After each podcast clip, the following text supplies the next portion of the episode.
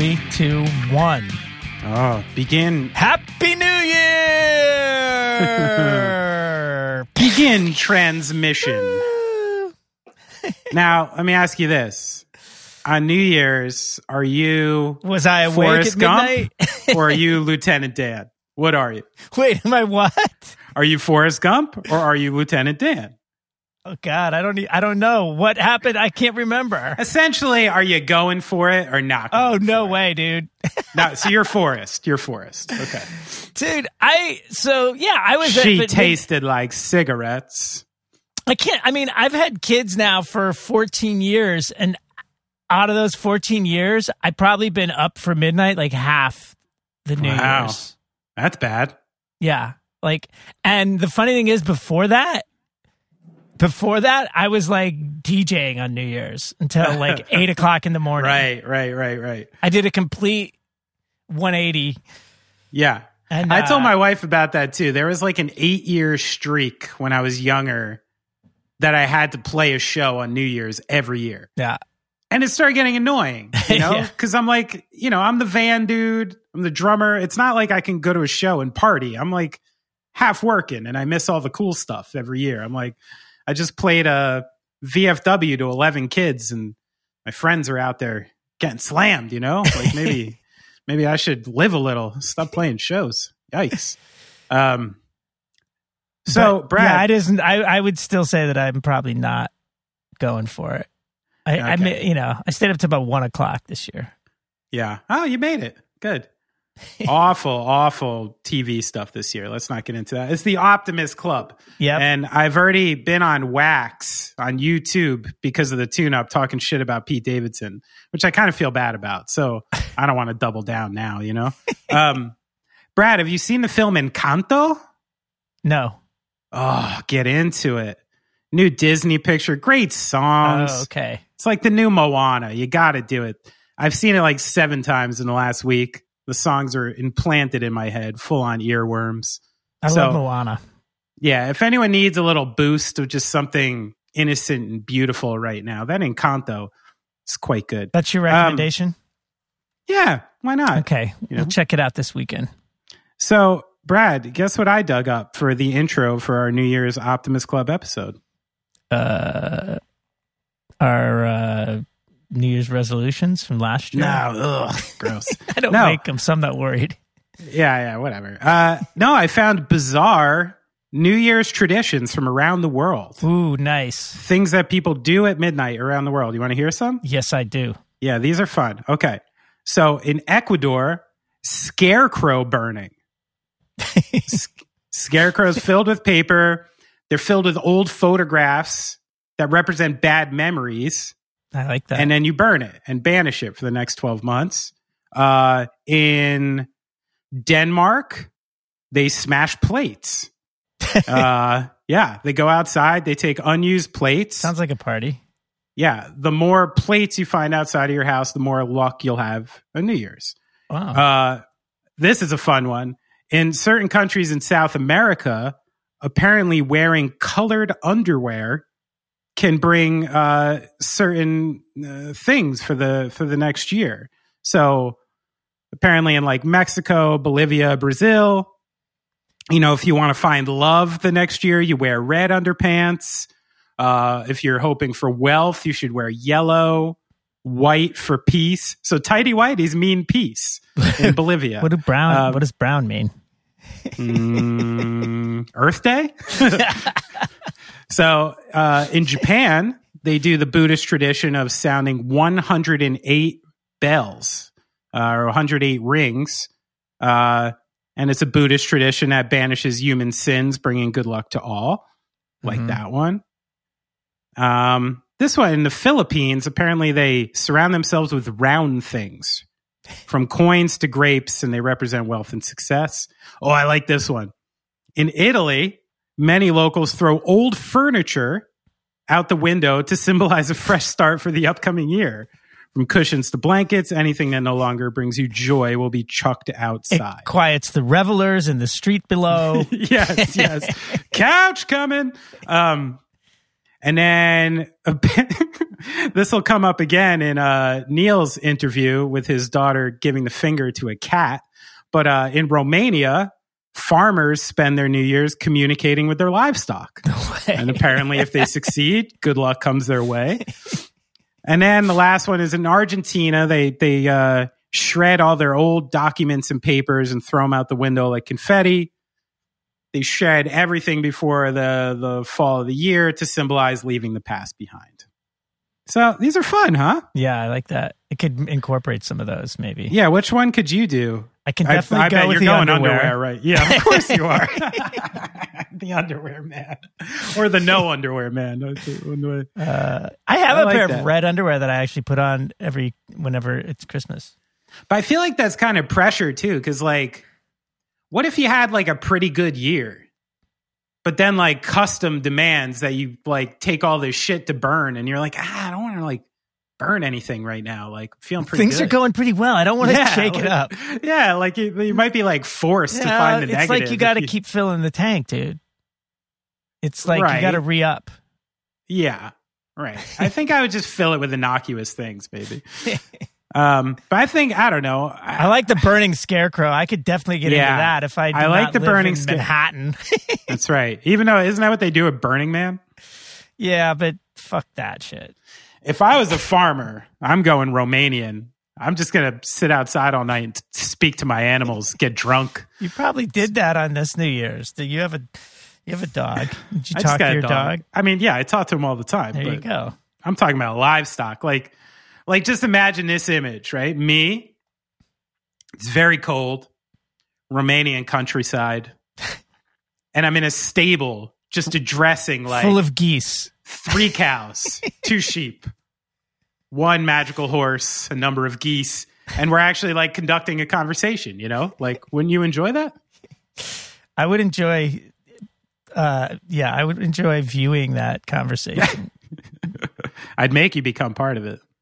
You'd have to.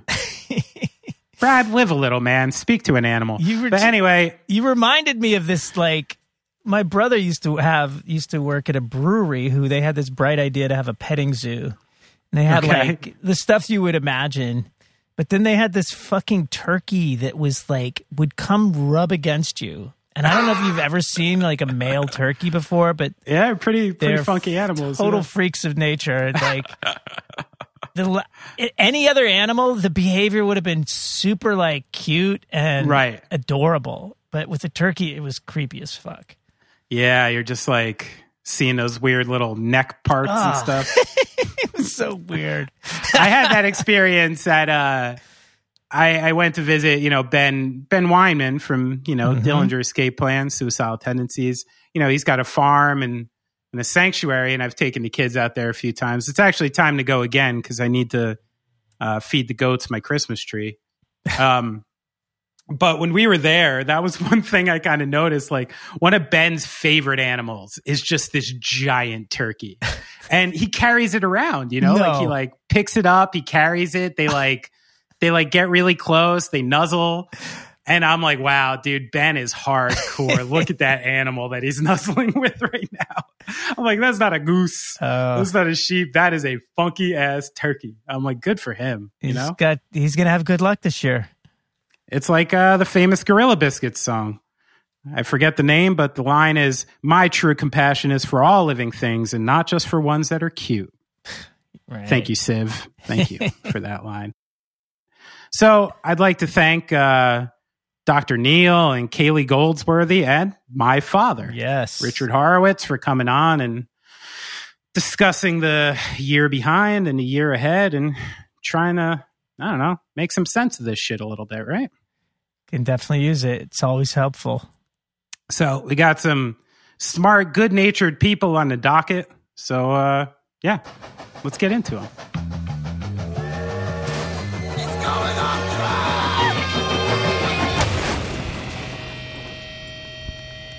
Our first guest is the only returning optimist from last year's episode, and Benny's old pal, Professor Neel. Happy New Year, fellas. Happy Yeah, New Merry Year! What's up, Neel?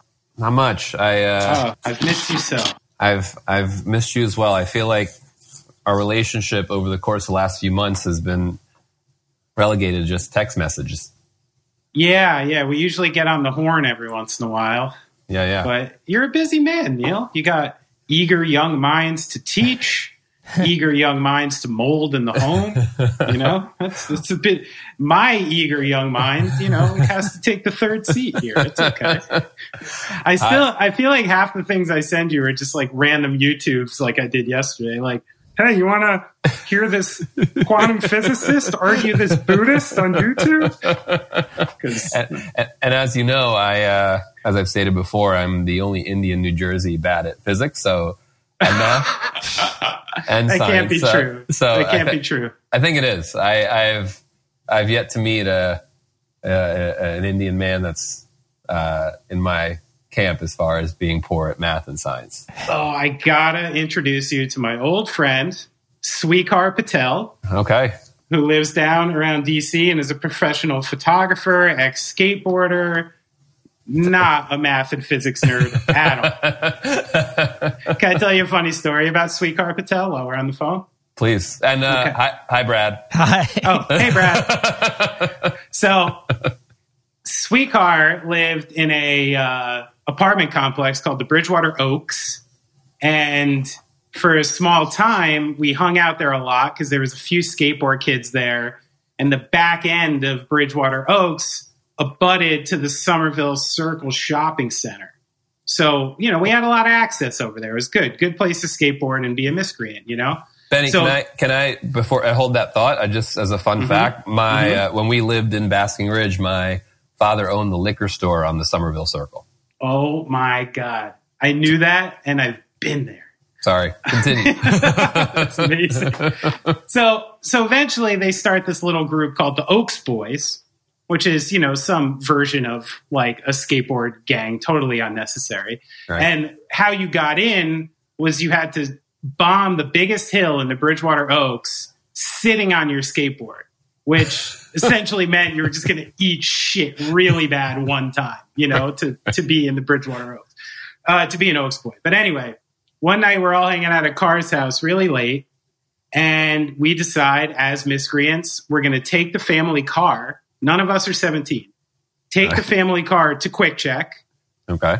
food, you know, like random shit. We couldn't even buy cigarettes or anything. I don't even know why we did it. We come back, open the garage door, and who is there but Sweekar's little sweet grandma In a- sitting in the garage. In a sorry. yeah, I believe so, or whatever her nighttime her nighttime attire was. Yeah, Right. and she just had this magically innocent, sweet face, and we're all like, "Oh God, why is she awake? Oh no!"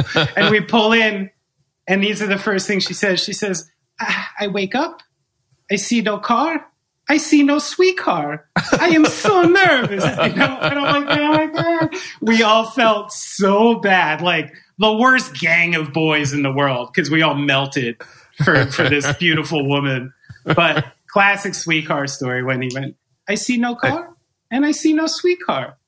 Brad, what do we never forget think? Brad, what do we think of Benny's uh, impersonation of an Indian grandma? If I That- did that, he would call me a racist. Just so you know. Oh, no. I'm not allowed to do, or maybe it's just when I do like Jewish. You do a really bad over the top Jewish guy. Neel, how was how was it? It was was it really bad? I feel like the first time, like you did, you did it twice. The first time it, it sort of ended, it, it sounded more Italian towards the end. Right. I was almost trying not to make it legitimate to keep me out of a danger zone here. I think I got too comfortable talking to one of my See, friends. that's always here, been so- my argument: is if you do a really shitty impersonation of somebody, Yeah, is yeah. it count? Is it racist? Like, oh no, Neel, was this our version of locker room talk? Are you guys? Uh, you know, there's snow coming. Oh yeah, Uh, it feels like it. Yeah. Neel, I'm going to have to pull the old classic, like when somebody said an- something anti-Semitic when I was a kid, Yeah. and they'd be like, "No, no, no! Like our best friend's family is Jewish." Oh yeah, yeah. I'm gonna have to do that. This if someone calls me out, I'm gonna be like, no, no, no. Trust me, I'm friends with Neel and Carr. It's okay. I know two personally. when it's when uh, I mean, obviously, whoever is listening to this doesn't, you know, know me as well. But my wife, like, I am a brown man, and my wife is a white woman, and Very our our kids are, are very Irish Catholic white, and our our kids are half brown and half white. And when she's in certain public settings and she makes like a brown joke, Oh. she'll she'll instantly go, "It's okay, they're half brown, and my husband's Indian, so I'm allowed I'm allowed to do that." I'm like, "Hell yeah, you are! Of course you are." Uh, I love that Megan has the, she has the pass. She has the She, pass. to- she totally has the pass. I love it, dude. Well, I hope knowing you gives me enough of a pass, and our Indian going off track listening audience is okay with what just between happened. between me and uh, and Sweekar, I feel like I, I feel like you've earned enough. I think I'm covered. and to be honest, living in Somerset County in New Jersey in the 80s and 90s, I feel like you're you're an honorary Indian. It's true. I mean, I mean, I spent a lot of time around Edison, North Brunswick, all the hot spots. I love the food. So, yeah. All right, well, let's get out of this. I'm going to get in trouble if we keep going on. I might have already. Um, so, how are you, Neel? Uh, you know, Uh, I yeah. I'm well. How are how are you guys? I feel like the last time we did this was uh, a year ago, I believe. Yeah. Almost exactly. And, you know, as we like to honor the January 6th insurrection, I might have to want to have you back. on this glorious day, I'd love to have you back. Did we? Um, did we? It was it actually on the sixth last year that we? It was. It was. Oh. Led by uh, YMCA, by the village people, ironically. Which I'll never get over the fact that all stadium anthems are Queen, the village people, and Gary Glitter. I mean, if that's not irony, like Jesus Christ, you know. But yeah, it is. It is the anniversary. So you've had a uh, particularly active week. Um, you okay? Yeah, yeah, yeah. Uh, I found out that I'm uh, allergic to sunflowers and oats. And you found this out Ooh. sort of violently, no? Uh, yeah, I, uh, I mean, now it's it's funny. I I I, uh, I wasn't sure if I, I anticipated you asking me about it, but I wasn't sure if you were actually going to ask me about it. So since you asked me about it, I, uh, Well, I mean, you know, a lot a lot of this episode, Neel, is about like perspective, you know, for for the you know the year we just had and the upcoming year and stuff. And I do find it um, sort of serendipitous that the person I often go to for perspective just had a potentially like perspective driven life altering experience, you know. So I did Yeah. want to ask about it. Yeah. so so I'll make a long story short. I uh, you know we uh, we had visited my uh, parents in Florida, and we were uh, on the plane ride back, and the flight was delayed. Um, and so um, uh, we're in the air, and I like you know asked the the flight attendant. Um, you know, they gave me a little Cabernet, and I'm just, and then they came by with a cart, and and they had these granola bars, which I've never seen before, and I'm like, ah, you know, I'll take two, and I like, I like ate them real fast and drank my wine, and within a couple minutes, like it felt like there was like gravel in my throat, and I'm like, well, this is weird. I thought I like chewed it pretty Oh, right, well. right. Like, Mhm. ah, all right. So I'm drinking water, drink water, and then like that, it, the movements slow, slowly went down my esophagus. I'm like, ah, geez, this is weird. Like, I have indigestion, you know. And I asked my wife for Tums. She's like, nah, I don't have any. And then I start like, like getting really hot and blah blah. And then like this lasts for a couple hours. And this is on the airplane. This is on the Uh, airplane. Oh, yikes. And I'm like, and, it, and in my head, I'm like, given our current like social climate, our our cultural climate, everything going on, I'm like, I just gotta like put my head down, suck this up, and just like get to Newark. You Right. know? Oh, like as in you don't want to be the guy who who has to land an airplane right now, I don't considering want, like- everything like- that's going on. You know, going back to the, our opening conversation, I don't want to be a headline on Fox News saying Bra- brown brown guy forces uh, uh, plane, plane to land in in, in Wilmington uh, because of and they put like allergies in quotes. You know, like I don't want to be Can't that guy. breathe, pulls down mask. Yeah, yeah, yeah. so so all these things circled in my head, and I'm like, Yeah. all right, so So you didn't want to make a scene. no, and Yeah, and yeah. but what was funny is like my kids, they were I was sitting in the aisle seat, and then they were two next to me and two in front of me on the other side, and they would look at me like like my five year old was like, "Daddy, are you okay?" And I'm oh, like, yeah, they I'm like- knew. They knew. I'm like, I'm like, I'm fine, you know, like Yeah. what? Like, and uh, and I got real flush. We get out of the airport, and I like started to feel a little better. Drive home, get home, and uh, and I like I was having trouble breathing, and there was a point Wow. where all the kids were downstairs, and my my, uh, my wife ran to Target just to get some stuff because we were out. And for about ten seconds, like I'd lost, uh, like I couldn't catch my breath. Right. Whoa.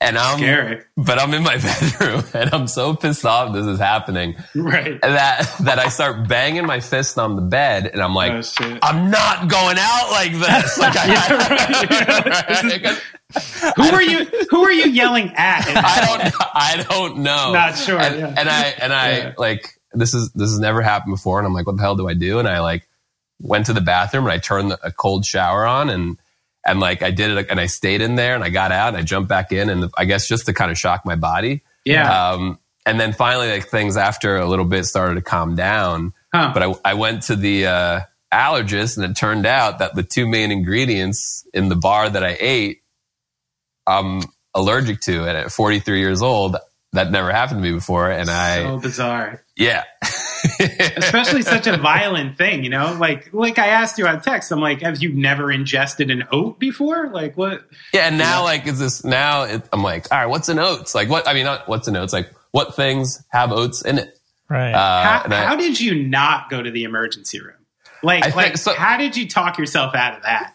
because like it was crazy because I, I the the breathing thing is when it like really got me where I'm like holy holy shit this is like what the hell is happening you know Yeah, yeah, yeah. but then I'm hearing like all three kids voices downstairs like so happy to be home they're like and I'm like oh my god total buzzkill right like I'm not really right So- Yeah, sure. so I'm like, I'm gonna like I'm gonna will this through to the very least like keep a face of that I'm like alive, you know? Wow. like and I'm and so I think the shout I, I joked with the allergist, I'm like So you gaslighted your kids, but but in a good way. right, right, right, right. Good gaslighting. Yeah. Yeah. And uh and the allergist asked me the same thing. He's like, Why the hell didn't you call 911? I'm like, Doc, you know what kind of world we're in right now? Like I would have Yeah, been right. you know? Yeah, So exactly. Exactly. Yeah. if if the if the cold shower didn't shock my body out of it, like that probably would have been the the the recourse. But I was doing everything I can to like not. yeah. you know? Well, I really, I really uh, um, compliment your control there because because my ass would have been like, "Help! Help! Help! Somebody help!" And my kids would have been terrified. And, see, this is why I have you on, Neel. You know, I mean, this I- is it- why It's it's funny now, like when I in you're a beacon of excellence. oh, you're too kind. Benny. It's it's it's funny in retrospect now, like seeing and like looking at myself banging on the bed. Like I, I, guess, I don't I don't know who I don't know who I was talking to, but whoever Yeah. it was, you know, I'm like, no, I I got to figure this out. And so, Yeah, yeah. You you got to do some pondering on uh, who you were so mad at. Like, were you talking? were you talking to yourself, or were you talking to the other side? You know, I, or both? yeah, Yeah. So, but but I'm good. I uh, right. got a clean bill of health, and I uh, I just have to stay away from sunflowers and oats, which I'm still uh, in the process of figuring out like what exactly yeah, that what's is. in what? Yeah. Shit, man. Well, I'm glad you're okay. That was Thanks. A, that was a scary one. Thanks, so man. speaking of like hiding it from the kids, um, yeah, you know that goes on like almost the same theme we were on last year when we spoke because you know you were sort of doing what you told me was like the Roberto Benigni Yeah. style of you know kind of shielding your kids from the negativity and you know another years passed and your your kids are older and more astute like were you kind of able to pull that off this year or did you have to be a little more transparent You know, I think in you know when you asked me to come on, I was thinking about where we were, you know, collectively as a society, but also like individually and familially, and like, yeah. I, I, in our last conversation, it was like, what did we do from March 2020 to now to kind of keep the boat afloat, right? right And then now for this past year, like, yeah, to your um, question, your point earlier, like, I feel like they've definitely matured, and there's like, there's def, there's definitely an acceptance and an understanding of it. And I, to be Mhm. honest, uh, Benny and Brad, like they, I feel like the only thing that they bring up, and it's periodic, it's it's not even, it's not often, it's every now and then, is like, when do we have, uh, when are we going to stop wearing masks into school? right but other than that, like they, I can't speak uh, for other kids or families, but I, they have. I'm I'm really proud of them as far as like how they've adjusted, how they as like now nine, seven, and five, like even the five year old, just like navigating through this time that even as adults is is very new and foreign and unfamiliar and unstable, and and they're like pushing through and they're laughing and they're having a good time and and so a year later, like I'm, I'm, I'm very grateful and thankful for that, and thankful for them and the, and that perspective because Yeah. you know I, I think it's it's obviously. I mean, we hear all the time how like you hear adults, like grown adults, be like, "This is so tough," you know, like, Right, I can't believe it. Like, Yeah. But like, but also think like think of the perspective of like these little human beings who Sure. are depend depending on you to navigate them, and if they if they see you being like acting like that scene in airplane when they run out of coffee, you know, like they're they're gonna they're gonna follow suit. So like they Sure. they've been they've been great, you know. So, as, as like an observer of of you know humans and humanity in general, like you know, after a two year sample size of watching this in effect with your kids, like what's your best guess as to what the major differences would be in the kids going through that and kids like us who didn't go through this? Like like when they come out the other side of this th- there's no chance there's going to be nothing that's different. And Right. what, what do you think is going to be the most like major kind of internal impact of, of, of this for kids So I, I think I'm gonna if if it's okay with you, I'm gonna answer this more from the educator perspective, like the college educator perspective. please dr neel in the house because I because I because I feel like I feel like with elementary school kids, there's still time, right? right right right And I feel like they, you know, I mean, ask yourself, like, what do you remember from second grade?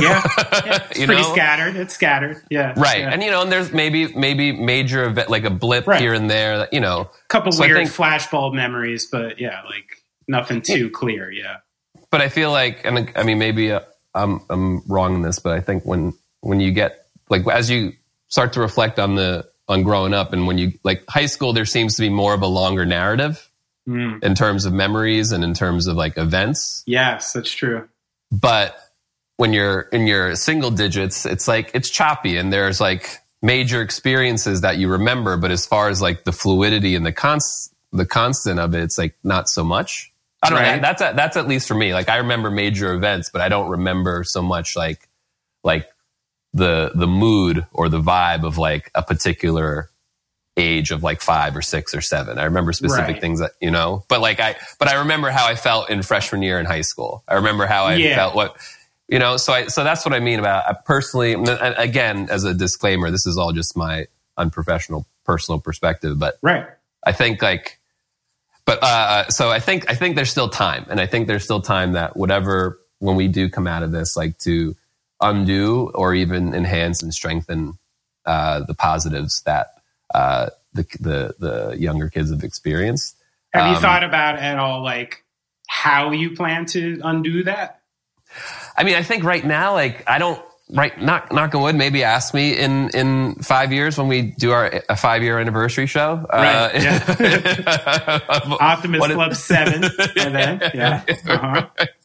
um, you know, I, I, I, I, and I noticed this with a lot of my my uh, friends' kids. Like they're they're rolling with it. Yeah, there's like ups and downs and bumps along the way, but generally speaking, the kids are rolling with it, and it seems like the adults have a harder time Mm. adjusting um, than the children do. You know, I mean, I guess in general that's probably true for all adults, right? We're just more steadfast in our rituals and what we like, and kids aren't as ingrained, right? Like they're still Well, a little kids are resilient by necessity. Yeah. You know, for Mm. survival. How do you mean? They have to be resilient. They have to be able to kind of like they can't be too impacted by things. And then Right. You know, people our age aren't supposed to even be living anymore. So okay. Right. as far as That- human evolution up until, you know, Sure. 500 Sure. years ago. But, Neel, the thing about that though is like, you know, I know that you believe in, you know, the subconscious mind and the power of, you know, feeling and what that can do to you know your body or emotional state, like without even really knowing it, right? And Right. I feel like that potentially is the larger impact for kids. Like these things that are going to be almost much harder to understand, you know, like uh, sort of this behind the surface, like, you know, attention for two years, a fear for two years, kind of this overarching, like, be a little weary of the person next to you, you know, like, look out for what they're doing. If they cough, maybe take a step away. Like, it's that little things where I'm like, I, I'm wondering in like 20 years what these adults will wind up like and if they're any different from us, you know? Yeah, I mean, you know, obviously, there's a million variables into that. You know, like we also didn't grow up with the internet in our house, which is probably even bigger variable than COVID. You know, Right. but I mean, to to that point, like I, I the irony of it is like I, I, leading into the start of 2020. You know, a lot of the academic articles, and just not even just nerdy academic articles, like NPR stuff, is always about was always about too much screen time and what right. too much screen time's doing to our kids, right? hmm And then like the pandemic hits, and almost every single kid in America is forced to, to go on their screens That's right. and operate and navigate their education through the same screens that a few months ago We're researchers and uh, yeah Yeah. you know so right. so it's it's it, it- I don't know if it's necessarily like a copy and paste. I, I, I'll be honest. Speaking as an educator, I think some uh, kids have, have flourished and thrived in in the uh, in the particular environment that they uh, have been in the last uh, year plus hmm and I think you know some have not, and I think um, much like every like anything and everything, like it, uh, it's very individually based, but also what kind of support system each child has, like as Right. it pertains to family, as it pertains to community, as it pertains to pertains to the school system. right. Um, sure. you know, yeah, it's, but go- it's going to be easy to paint this with a broad brush when it's when it's really Yeah. going to be much more complex than that. Yeah. but but to you know the positive though too is like uh, to your point about hey watch when that kid coughs or whatever like i gotta tell you i wonder if like human beings and the planet in general is a lot cleaner just as far as like the people washing their hands and and being mindful being mindful that hey they are coughing you know Right. like instead Yeah. of just rent, rent you know randomly uh, uh we i went bowling uh three days ago at this uh, place around the corner and the last time i went there like a year or so ago it was kind of dirty. And I walked in, I'm like, oh my God, I can't believe it's the same bowling alley. It's like, you know, like I- Yeah, just that a- standard. Yeah, I feel like just in terms of sanitary and health, like, uh, I feel like people in general have, have stepped it up a little bit, you know? So I think that could, be, that could be a good thing Sure. as they get older, as far as just, you know, being cognizant and aware of, of each, uh, themselves and each other, um, when they're, you know, when, when they're sick or on they're, they're unwell or if, if uh, they're coughing or whatever. So I, I Yeah. don't necessarily think that's, I don't know if that will have any like negative long-term, uh, side effects. right I don't know. like it'll it'll like slow down disease transmission and like making out at bars with people you don't know you know, yeah. both things that we could probably like we could probably let go of right you know but I will say, when I, like from the perspective as an educator and teaching like 18 to 22 year olds, I, I will say, like, regardless if you went to college or not, or say, like, hypothetically speaking, you're starting out in a, in a soon to be successful band, right? right Uh, like that time frame is scary,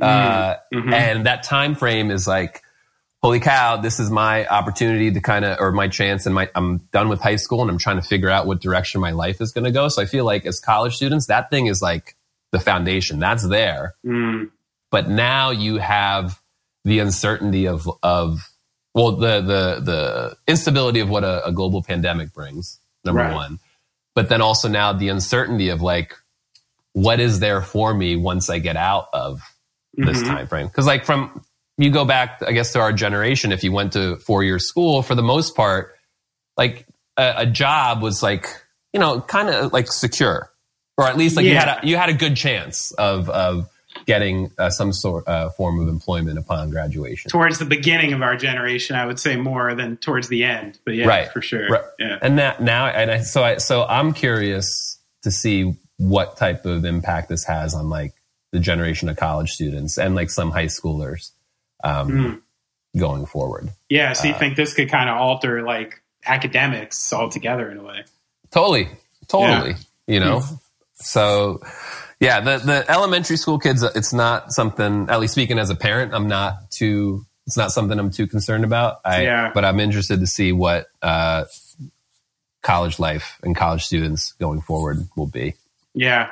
It's interesting. And to Brad's point, I you know, there's been a bunch of times I'll see someone complaining or saying something. I'm like, I'm like, dude, you're 52. you know, you just gave up year 52. Like, who cares? No one even celebrates your birthday anymore. Like, like there are people like who are suffering a lot more. Like, like you said, it's it's really bizarre. Like when you, you know, I don't know what the phenomenon is, age wise or memory wise, but when I think back to parts of like middle school and high school and just after, those years feel so long and Right. so full. Right. You know, like I can think of dozens of things from those years that bring me back to a specific place. I can't tell you year 37. Right. Like, I, I don't really know. Like, a bunch of stuff happened and I'm still alive. But, but like, but yeah, it's not like that foundational ground that, that other people have. Yeah. Maybe those And- are the people who are most at risk from this, is sort of around that age. Well, keep, keeping that in mind, I uh, and this is totally uh, not a plug, right? But but but I, I approached my uh, one of uh, the head faculty members and asked if I like I was inspired. There's a course at Yale called The Science of Happiness. Oh, yeah. I Um, listened to the Happiness Lab, her podcast. Okay, there you go. Yeah. And so so I kind of uh, uh, a course I created um, is called Pursuit of Happiness and the Good Life. Oh, nice. and it and it was one one of the inspirations and motivations behind it was like, wow, you have you know a, a cohort of like two years, two three years of students, college students coming in who like didn't ask. Obviously, nobody asked for the pandemic, but are are in the situation where they're entering college on their own for the first time, but now like experiencing this this um, global change and like Mhm. this this influx. And I kind of, at least for our students, wanted to give them something to kind of ponder and and and something like hopeful and positive to kind of go out uh, of their four year education with. And and one of the the inspiration behind it outside of that class was like I don't know. I mean, I I- know from just talking to you what like punk rock was for you, what it did for you, Sure. and you know, and, and I think similarly, like one of the things going to shows and what taught me was like to kind of create your own path, and that Mm. and that happiness and destiny isn't like when people say like I'm just trying to find myself or I'm just trying to find this, like Right. because that's how everyone sounds to me when they're Yeah. Uh, right? It's about Um, right. Yeah. it, I feel like it implies that there's like a buried treasure hidden somewhere, and it's like Yes. it's on you. And I and I I've always Almost felt, like least- an escape fantasy, right?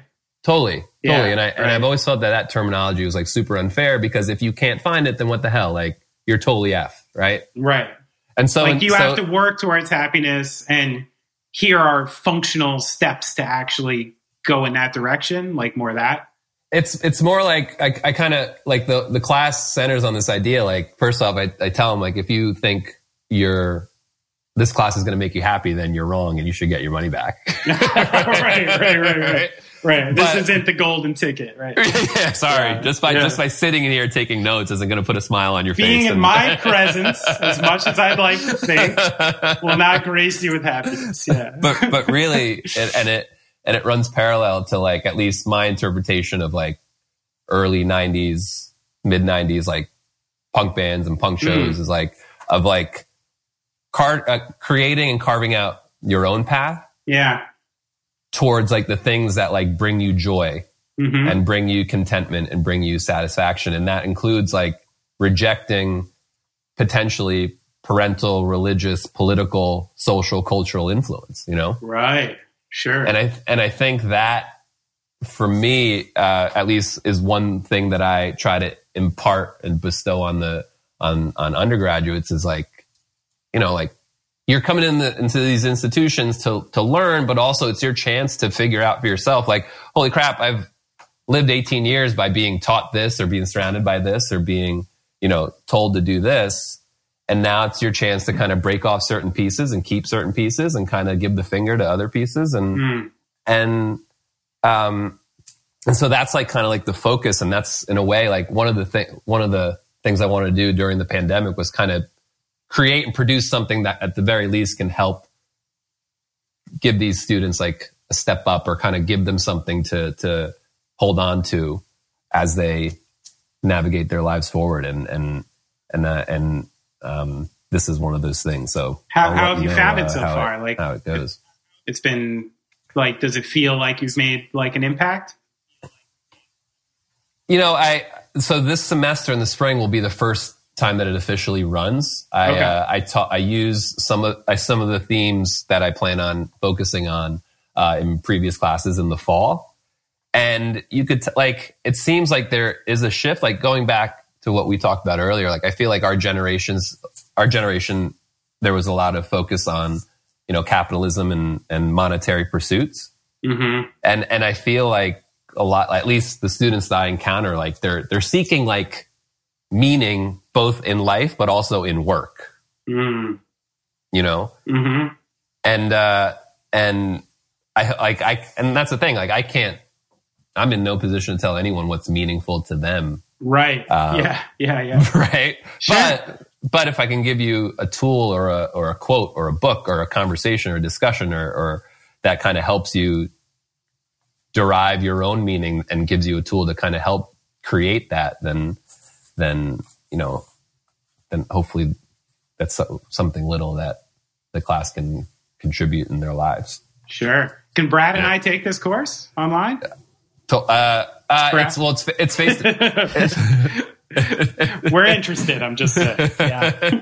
it's in person. So, uh, um, but I like on a less serious note, I mentioned the middle finger. Uh, this morning, my seven year old daughter asked me if uh, animals can understand the middle finger. Wow. To which I think so. Right. the the to which my first thought was like, geez, like Megan's got to stop giving me the finger when I mess up the, di- the dishwasher or like Right, right, put the right. wrong clothes in the laundry basket, right? And I was Yeah. like, nah, I, I don't think so, sweetie. Like, I don't think they would understand the middle finger. And, and I like go back to making breakfast and I turn around and the cat is on the steps and she's giving the middle finger to the cat. and I and I see it, and she doesn't see me looking at her. So, and I'm like, I'm like watching this because I am cracking up, and I and she like she'll put it up, and then she'll wait for a reaction, and then she'll put it down, um, Yeah. The And then, like, scientific process. Yeah, and exactly. And then she puts it up again, and then she puts it down, and it's it's so good. It, was. Wow. Did you ask her about her results? uh, I, was, I, finally looked over. I'm like, "What are you doing?" And she was like, "I was giving the middle finger to the cat." Clearly. and I'm like, like, all right, uh, okay, okay, just don't, I, uh, just don't, don't do it again. Right? Yeah, But yeah. I, I don't know if it. I feel like on one hand, I'm like, wow, that's kind of awesome parenting. On the other, I'm like, is it though? yeah. Right. Yeah. Yeah. so yeah, I, I felt uh, when I mentioned the middle finger and, and wanted to get less serious about. That's really funny, man. All right, Neel. Just to finish, we're going. We're going totally uh, cliche for the end. Okay. I want to Okay. know if you have any resolutions and what you plan to do with that. Any resolutions? Oh wow, I don't like. I I, I don't usually make resolutions, but Take over the capital this time. Oh jeez. It's like we're laughing, but are we really? You know, we laugh at pain. That's what we do. That's the Jewish way, man. That's why Mel Brooks was funny. Okay. Wait, was it? Pain, pain, what did they say? Pain is inevitable, but suffering is optional. Right? Is that uh, That's it. I love that. I love that. Um, no resolutions then. no, no, you know, I, I just, I, I feel like, um, I just want people that work, like, you know, family, friends, everyone to, as corny and cliche as this may sound, but to obviously stay healthy, but also, and I guess in light of the conversation we had earlier, like now, like chart a, a new path towards happiness going forward, you know? hmm um, and maybe not so much look back on like, oh, life was so great in 2018 and 2019, Right, you know? right, Like, right, but, but instead, like, all right, here's here's what it is, and this is what we've gone through for two years, assuming that you know things uh, in the spring and summer lighten up a little, and and that we uh, kind of create our new path towards uh, towards whatever the future holds uh, hap- happily and in a, in a healthy way and and joyfully. That's that's kind of what my what what I will try to do, and, and I hope uh, this. I wish the same for family and friends. I love it. We're still alive. We're still in paradise. Let's do it, right? Yeah. Okay. And by the way, uh, real before we go, uh, I have a question for you both. Do you wear thermals when it's snowing, or or no? Oh yeah. Uh, yeah, yeah. I'm a pretty much like under 30, like, well, maybe like under 28, like full time thermal wear. Yeah. Because Yeah, I I'm- just, 'cause- I don't want to be afraid of the outside. I live here, you know? So, so from nine to five, if it's under 30 degrees, I got my thermals on so I can function as a normal human being in the winter. Yeah. How about you, I- Brad? I- I- Well, I live in a pretty hot apartment. I'm in a high rise and they Oh, crank yeah. up the heat, which is nice because I can open a window in the winter. oh, so um, you clearly have the radiator you have no control over, right? We well, we do, but it's kind of just either on or off. right, right. This building is built like in the late 50s and it's not. And I, and I asked that question not to sound like a creep. I just we have all our, our winter gear out because uh, apparently I think it's we're going to get like anywhere between three to five inches. That Yeah. includes uh, up by you, Brad, right? Sounds like it. Yeah. My 10 year old is so ready for it. Yeah.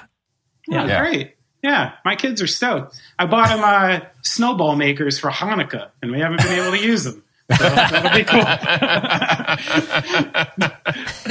well, th- thanks for thanks Yeah. for having. This was great to like talk to you guys. Uh, Yeah. you know, one year later, and I wish Yeah. you both uh, a happy new year.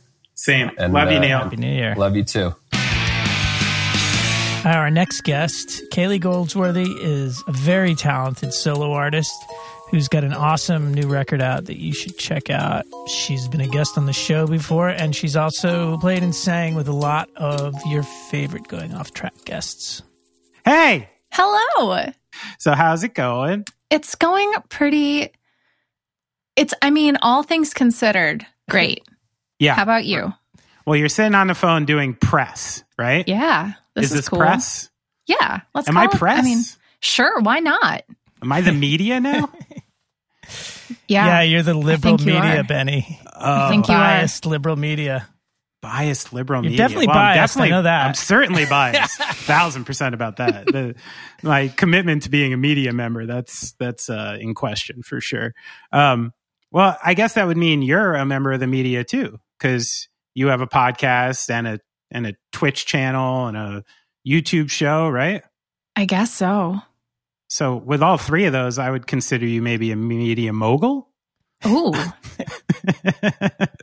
I don't No. know that I would I would consider myself uh really excelling at any of those things, but maybe maybe just like kind of floating around a little bit. Ah, you seem fun. I checked it out today. Um, so I love the new songs. Thank you. They're awesome. Thanks. Um, and quite infectious. Uh, how'd you get that video together? It's fucking funny. Thank you.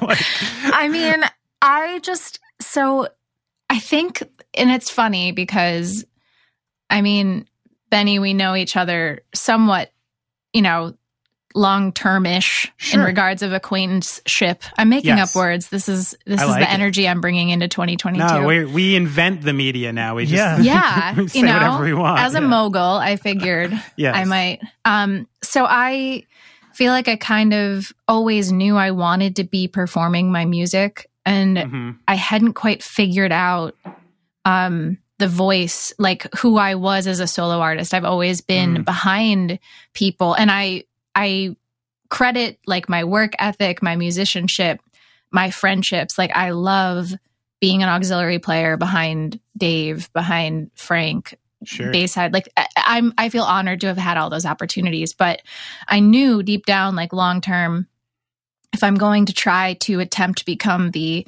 mythical, um, full time touring musician Right. singularly, Yeah. I needed to figure out who I wanted to be as a solo artist. And I Hmm. think it took the completion of this record, but I have this like clarity on the vision Hmm. that I've never had in my entire life in any Oh, wow. project I've ever been a part of. When did you like? uh was that like a, a progression or was there like a point you were just like, oh shit, like that's it? Like I feel like it was a progression because for so long, when you're kind of developing yourself as an artist, or when you sit down with like the homework of like, write a bio. Who are you? Who do you want to be as a solo artist? right. Um, it gets so like fucking sad and like contrived and like all of a sudden yeah, it kind of yeah. takes all of the creativity out of the creative endeavor. And so sure, it- sure. I mean, I started recording this record with Will Yip on January 2nd, 2020. oh wow. Okay. I finished the record like two months ago. Mm. So I feel like it was a slow burn and also like this weird full circle, like come in hopeful, plummet into the deepest depression of your entire life, Mm. question your existence and future in the music industry, right. write a Mm. couple of songs because you are supposed to during this time. right, because everyone else said they were being so prolific at home. Oh? Like- God, it was so fucking frustrating. and then Taylor Swift comes out with Yeah, fucking. I, I was just like, all right, I'll try this songwriting thing again. Um, but then once I, once I felt like okay, because also for so long I felt like, what is the point? Like, Hmm. there's so many things happening in this world, and I feel like the last thing that we need is a white woman being like, "But listen to me." Uh, uh, I felt like I just needed to shut up, and I feel like I needed to Mm. just like put my head down and and do my work and not talk for a little so you while. just couldn't see like a comfortable like landing spot for it almost. I mean, I'm not Bob Dylan, you know. Well, how do you know? I mean, but see that, but see, I think I had to kind of come through that that point where I was like, oh, there there still is a place for music Yeah. in this time, yeah. and I kind of just had to navigate through like kind of the my own barriers um, Sure. with struggling with depression and anxiety. yeah. um, to figure out what my purpose was. And I, so I think kind of coming out of that was when I was like, oh, I'm not like the punk tattooed girl with the acoustic guitar. Like, no, I'm Right, like a right. normal person that if you see my shows, like it's kind of half stand up, half songs. Like the, I played like three shows this year Uh huh. so far, and two of them were opening for Frank Turner in Philly and Right. at Crossroads. And I had a set list. I had 45 minutes, and I was like, I'll play seven songs, which even still for 45 minutes, you're like, that's all. I only played five. I talked Wow. so much, and it was great. I just like, I like, Huh. I like talking to people, Yeah. Yeah. and so, So, I just did was playing like, those shows kind of give you that like, uh, I guess that like confidence to get behind your own voice like that? I'm just jazzed up, and I love like I've just embraced the awkwardness and embraced like the weirdness, Yes, and also yes. like I'm so. I mean, especially at a Frank Turner show or a Menzinger show or a Bayside show, like. Come on, a girl coming up on stage by herself to open for a full band show. Like, Mhm. I, I would make fun of me too. So let's just like Aw. laugh about it. And, and I don't mean that in a bad way because there are a lot of people are receptive to No, I get it. lot. Listen, the, the people who come to those shows, some of them are the same people who went to Gaslight shows or go to Gaslight shows. And I get there's an element of broness. you got to get on that level and you also have to just like you just got to lay it out for them and it's, it's essentially if i was like yo hey i'm me what's up Right. guess you weren't expecting this thought you Mhm. you know i bet you don't think it can get quieter than this but it's about to because i'm going to play a ballad Yes. you know like you just Good. kind of like you say what they're thinking and Yeah, then yeah. and then you kind of like become their friend which as an Sure. opener has always kind of helped me out in my Huh. in growing my fan base so i'm sorry this was like the longest answer ever to Oh, how i kind of came up with the video but It's really when, um, interesting. Um, so wait, in that song, then, like you know, when I'm listening to the over ambitious song, you know the uh, the line about you know finding your voice and Yeah. using it, you know, to me that translated to um, like kind of being a maybe in a male dominant world and like not being able to, I guess, your voice being quieted by you know the chorus of like um, brassy voices that are around Yeah. you. Um, but also, it sounds like it was almost like a personal thing, like an attempt to actually find your like unique songwriting voice too, right? I guess it's kind of funny because overambitious was one of the first songs that i recorded Uh-huh. and in 2020 and I'd had that song cuz yes you're absolutely right but I don't think it it was it like became even more meta now? Mm, like you know what I mean? Like it didn't even have that like additional layer until now. And so when they when they came to me and they were like what do you do you have any ideas for this video? I was like dude the song's called over ambitious I want to Yeah. make this the most like the most over ambitious thing. And I don't know if it's going to be possible but I want everybody that backed me up or Yeah. everybody that I've ever backed up to back me up. Yeah, yeah. Well, you got a good group of people there with a nice sense of humor. Uh, yeah. was anyone like uh, who who was the hardest pitch to get in? None of them, honestly. No, the only the only hard part about that video was trying to get like people together, which obviously it just couldn't it couldn't be done. Dave was working on a new record. Or it had just come out. Um and so like he was back and forth between Philly and and uh California. And it never even dawned on me to do Zoom until we were like two days before I was waiting to hear if Kevin was going to be at the shoot. And he was like, Mm. Can I just Zoom? And I was like, Holy shit, why didn't we think about that? That's Mm. such, that so encapsulates like yeah, what music making has been like for the Yeah. past two years. super contemporary. yeah. Well, that's awesome. I'm I'm happy to hear it, and the song is so good. Um, Thanks. it's kind of strange. I I never even thought of it that way. Where like, um, somebody who's you know a multi instrumentalist like you were for or, or are you know for like so many years, but I guess I never thought you don't get to dictate your own schedule. Like, Yeah. like you you might tour for a couple months, and then someone decides to take a year off, and then oh, like I guess I'm taking a year off. Like, yeah, it's so I I think it's um yeah, it's nice to see the fact that you just have like control over your own ship. That's cool, you know? I mean, it was the scariest leap ever to Mm. to do that because the one thing like being an auxiliary musician has always been great and yeah, it does dictate your schedule. It kind of is like, okay, everything else comes first and then if I can sneak in a solo tour or like 4 days in the studio, then Right. maybe I can work on something else for me. So at the end of 2019 as we were all like feeling very confident about the future. Um, I was Right, like, I'm yeah. going to take the leap and I'm just going to focus on it's going to be solo stuff first and then it'll be auxiliary stuff that like and I still think I'll do it no matter what because I Sure. I love making music with my friends, but I think it will be on more on a like if it'll come secondary. It'll be like, oh, Right. I don't have anything going on and this sounds like a lot of fun. Like it's Yeah, it's also really a- cool to get to the point where you can start to say no to things. right. Yes. And you don't want to be like the singer up there, like rocking a violin while you sing. I can't do that. I can't. I'll try, but it's not great. It One of them's going to be feels out of yellow tune. card, doesn't it? Like you just I don't, and I can't. Yeah, I can't do that either.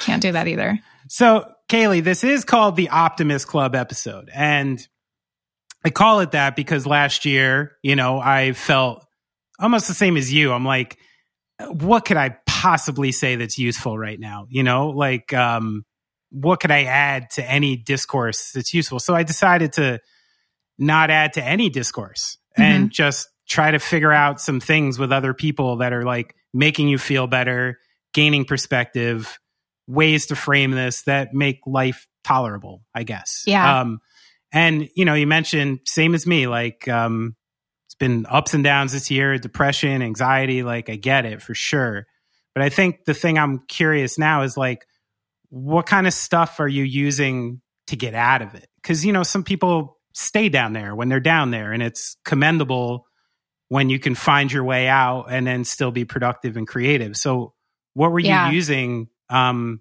to kind of pull yourself out of these funks?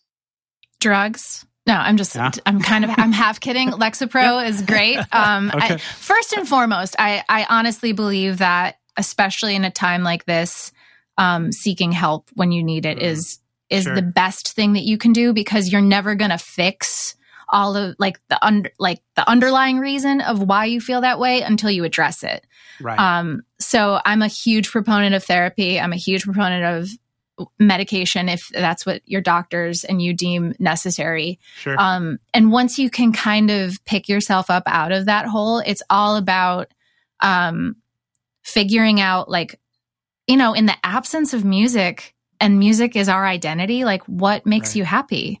Mhm. um, figuring that out. I took I took a watercolor class Nice. uh, at uh, Fleisher Art Institute in Philadelphia, and it was me Okay. and six other retired people. Oh, that's awesome. And we just went to different places every week in Philadelphia and just painted watercolors Oh. of the river or of a sounds so garden. nice. And I just like, I started digging deeper into like, you know, all of a sudden I'm like, oh, this is what self care is. Ah, Um, it's like watering your own plant so that you can produce. And Mm. And when I stopped trying to like figure out what was happening with my career, is my agent still going to work with me? Am I going to have a label for this record? What's going to happen to it? When is it going to be released? If I release Yeah, it yeah, before I tour, what's going to happen? Like all you can spiral. sure. And then I was like, you know what sounds great?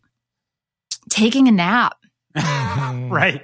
um and Yeah, setting right. boundaries and like learning how to navigate your day to day with some semblance of structure but stuff that will bring you actual joy and half Huh. of the difficulty doing that was figuring out what brings me joy because Right. for the first year playing guitar was not it Yeah, right. You needed something different. yeah, So besides for that, I mean, amazingly meditative water class. Uh, what, Yeah. that's that because that sounds great.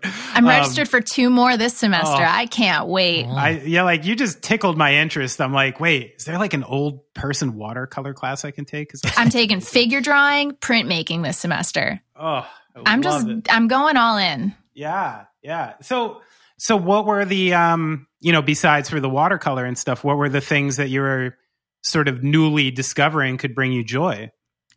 the outdoors Ah, Um, awesome. 100% my parents now live back up in the Adirondacks in upstate New York. Ah, so cool. Oh, nice. frequently visiting them was great. Also, during the pandemic, they moved from Colorado back to New York. So at one point, we just drove to Colorado and we were Oh, like, wow. dude, let's just stay here as long as we want.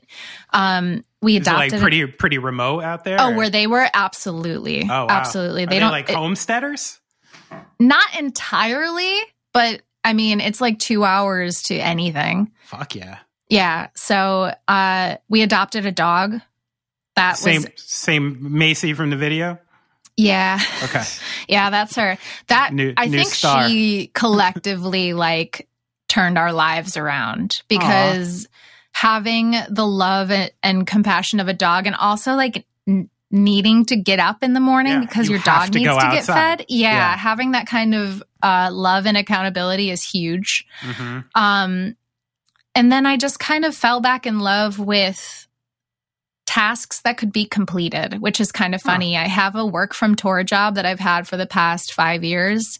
Um, it kind of just like undershadows, like it just follows me wherever I go. I just, I'm on tour. I do billing for this small business. Oh really? And Okay. there's just something so satisfying about being like, these are my list of invoices. I will Mhm. invoice these and then I'm done. Hmm. And so I started doing things that had like a completion, like starting to read books again, Interesting. you know. And I'm talking like, I was like, I can't read any more nonfiction. I can't read any more self help books. I'm Yeah. like, let, give me, give me a rom com. Give me Right. anything. Like I, I'm just going to watch trash on TV. I might as well read about it and then at least make my brain smarter for reading. It sounds kind of zen, actually. It really is. Overall approach. I think it's yeah, it's interesting you say that because I, you know, I have a sort of strange obsession with like I'm a bigger sports statistics fan than I am sports fan, probably, which is strange. Like I could happily watch That's fascinating. like basketball stats all night long. but like I'm not going to sit there for 5 hours and just watch basketball. Um and over and I've always been like that. I've done some strange things with statistics when I was a kid like uh you know, I'd spend Sundays with like the baseball insert of the New York Times making my own ranking systems for baseball players and stuff. And over the years, I've discovered, and and maybe you know you find this too, because your billing job kind of made me think of it, which is I've always thought that like music is like nothing but gray area. hmm You know, there's no absolutes, there's no yeses and nos, and it could never finish getting better. It's never done until someone says it is. Exactly. And it's like this constantly moving amorphous blob that you sort of like it's almost nearly impossible to get 100% confidence about anything. Like, and people Yeah. who do are kind of like sociopaths. So, like, I found Yeah. with the sport, this is like, okay, this is black and white. Like, the numbers just show me that this player is better than the other player, and you can't debate it. This is fact, you know, and this is black and white, A and B. And it's always been very comforting to me the fact that this is like a, a- world with no opinion, you know, Yeah. world with no gray area. And like, it, Yeah. do you think that's part of the attraction, maybe? Absolutely. Hmm. Absolutely. I think that something that and and to kind of even like go along with that, I think it's refreshing to do something new that you're bad at. Mm. And I get that sometimes people might be like, I don't like this is frustrating. Why would I want to do something that's bad? I'm the kind of person, and I'm I'm sure that I'm not alone in this, where like because of my job and what I do, like every time I'm I pick up a hobby and I'm like, ooh, I wonder if I can monetize this. Mm. And so doing something like that watercolor class, I was like, I'm making a painting every week and it is absolute shit. But but it's this meditative practice where I know for a fact I'm not going to try and sell this. Wa- I'm not going to start being a landscape watercolor artist. Like it's Right, never going to happen. And that's why I'm taking this class because I'm not going to do, I'm not going to fuck it up. I'm going to Mhm. keep it fun. oh, that's awesome. So just keep it totally separate. hmm Like, uh, so yeah, it sounds like you put a lot of pressure on yourself with music. Um, Yeah. like, like a You lot. think? yeah, yeah. It's it's Yeah. like I, I didn't realize this about you because you know from the outside, I'm like Kayleigh's got it all. You know, like she can just do whatever she wants. Like she can play like seven instruments. She can sing. She's cool on stage. Like Kayla would be good Aw, forever. thanks. You know, and like, but yeah, w- w- you know, until you start peeling back the onion, there's a lot more to it, isn't there? Totally. And I mean, one one of my friends asked, they were like, "How did you become? How did you get to where you are as a solo artist, like playing guitar on stage by yourself?" And I was like, "I got really good at piano and violin." Right. And they were like, "That Right. doesn't make any sense." And I was like, "No, I made myself valuable so that I could get on stage more with That's other right. people." And Yeah. that from then, I was able to kind of make my own way.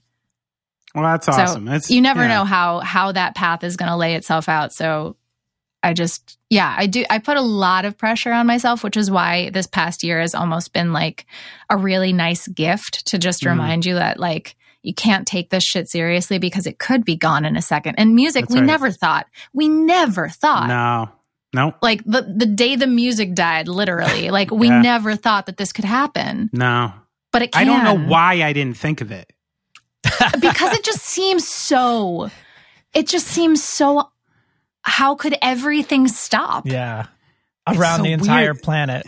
Yeah. yeah There's always some place you can, you know, there's always been some place you could go, but not this time. yeah it was just so wild so it was like oh right like i feel like i have this renewed fire to play music because now i'm literally like this record i'm so excited about i'm so proud of it and working with will has been like the coolest opportunity Nice. um I, I just feel like it's a record of music that I would want to listen to like Oh, that's great. and and it and it came together and it's like I in a, in a way I don't even remember how we landed on half of the things that we did because it was for the most part the over ambitious I had Joe Godino my boyfriend playing Yes. drums on but oh, okay. the majority of the record is just me and Will I was thinking, I'm like, this is a weird Tucker beat. yeah no it was when I was Joe listening to it, I'm like, I'm like, huh, interesting for Tucker. Like, and it makes so much more sense that you say Joe now. Huh. Yeah, but for mo most of the record, I played guitar, keys, synth, strings, and Wow. Will played bass and mm-hmm. drums on everything. right, So we yeah. were like this two man band that like we'd go in for four days and come out with eight songs, and I'd be like, holy shit, Yeah. how did we just do that? But it just we we vibe so well and work so well together. And I I think that this time apart, realizing that music could be taken away, just made me feel like. Okay, then I'm only going to play music that I want to. I'm only going to play music that's fun. I'm only going to make music that Sure. I want to sing along to. Yeah. It sounds like, you know, I, I mentioned it in a couple of the other segments we're doing on this where, you know, uh, I, I hate using like cliche wellness terms and gratefulness practice is one of Mm. those ones that's just always seems so corny to me. Uh, and yeah, and it, it- if there's anything like this last couple of years has taught me is that like maybe we can use a different, you know, saying for it because it's a little corny, but the actual like, you know, uh, exercise itself seems really useful. Or, or is that part of it for you? Like, are you doing any kind of daily practice like that? Um, I've just started allowing myself silence Mm, a lot more. And it's kind of funny because Joe and I are both so used to being apart that we are both very independent people. So Right, we've right. started our own kind of nightly routine where at like 9:30 I'll go upstairs and I'll get ready for bed and I'll read a book and I'll do my like my own time and Mhm. we both like really cherish that time where we're both able to kind of like just be doing whatever whatever we want to be doing and kind of be alone doing that and i've always been a person that recharges when i'm by myself but i've i've never yeah i mean if gratitude sounds corny to you then yeah i i get it but i've never felt fuller of it if that Mm, if that makes sense like yeah. um especially in such a shit year like i Mhm. i just i was up in the adirondacks with my family for new year's because uh joe got covid Oh, right. over christmas so Yeah. we had to quarantine and isolate during that time and even then it was like we're really lucky because of science that joe has you know all of the necessary vaccinations Right. and boosters so that it was really more annoying yeah. than than concerning. earth shattering Right. yeah Sure. um, so I just have never felt such gratitude to have a team for the first time in my life helping me Mm. with a record. Um, you know, science for being healthy during Right. this craziness. yeah. Um, tours on the books that I hope will happen. And if they don't, they will at some point because Yes. people need to see live music. sure. A house over our head, a dog like that doesn't hate us. I, I don't know. Like all of a Yeah. sudden, I was just like, life's pretty great. Yeah, once you strip it back. Did you so did you like um did you have to kind of carve out that that space and that alone time to be able to like get to those places in your head? Did you like need that room? I think it came out of necessity because it was like, I Mm. don't think I can continue going on the way that I am. Right, right. Um, I think that like the the darkness and like the the fog of the worry just became so much that I was like, okay, I need to get out of this and I need to figure out how to get out of this. So I think at one point I was like, Joe, I'm going upstairs. I'm going to rewatch Sex in the City. And then, ha- like, for the first half hour, I was just like lying in bed, just like staring at the ceiling and being like, this is nice. oh man. Like, oh, this is nice. Like, let's just quiet everything because the news is incessant in our ears. yes. Uh, there's so much sadness and tragedy happening around us. There's so many injustices. The music industry is a mess. But bed is really comfy. and Sex in the City is great fluff. I mean, it's Perfect just fluff. it's perfect. And then if I can read that shit, like even better. Look at me. I'm I'm intellectual and I'm reading Right. books. right. You don't make- need to know what's inside those inside those pages. No, no, you just put like War and Peace on the outside. Exactly. yeah, and then there's like 50 shades underneath, you know? whatever whatever it is that like brings you that Yeah. that that the joy of like eating pizza in your pajamas playing video games. Mhm. Like there were Saturdays when I would just wake up and I'd go downstairs and I would tell Joe I am playing video games for like 12 hours. I'm not getting dressed today. Um and that's just my day because if every day is going to be a perpetual snow day as a musician, I'm going to figure out how to make it exciting. Yeah. You're making me rethink my no TV in the bedroom rule. Oh, it is lovely. I mean, but but then you turn it off at one point. Like I watch like one episode and then I turn off the TV and I read a book. Right. It's Yeah. all about having control over those things. Yeah, I would sit there with Anchorman I've on learned- loop until like five in the morning. That's why I yeah, can't do it. I've learned the lack of of control is the thing that that really made my anxiety and depression go into overdrive. So you can Mm. only control some things. So it'd be like, okay, I can control the fact that I'm going to watch one episode of my show so I can make Sex in the City last like four and a half months yeah, yeah. and then read a book. Well, I think this is like really useful stuff because it's like, you know, I do think people make the idea of getting better a little too grand, Yeah. you know, and uh, unachievable, you know, because it sounds so like, oh my God, how the fuck can I do that? Like, it's impossible.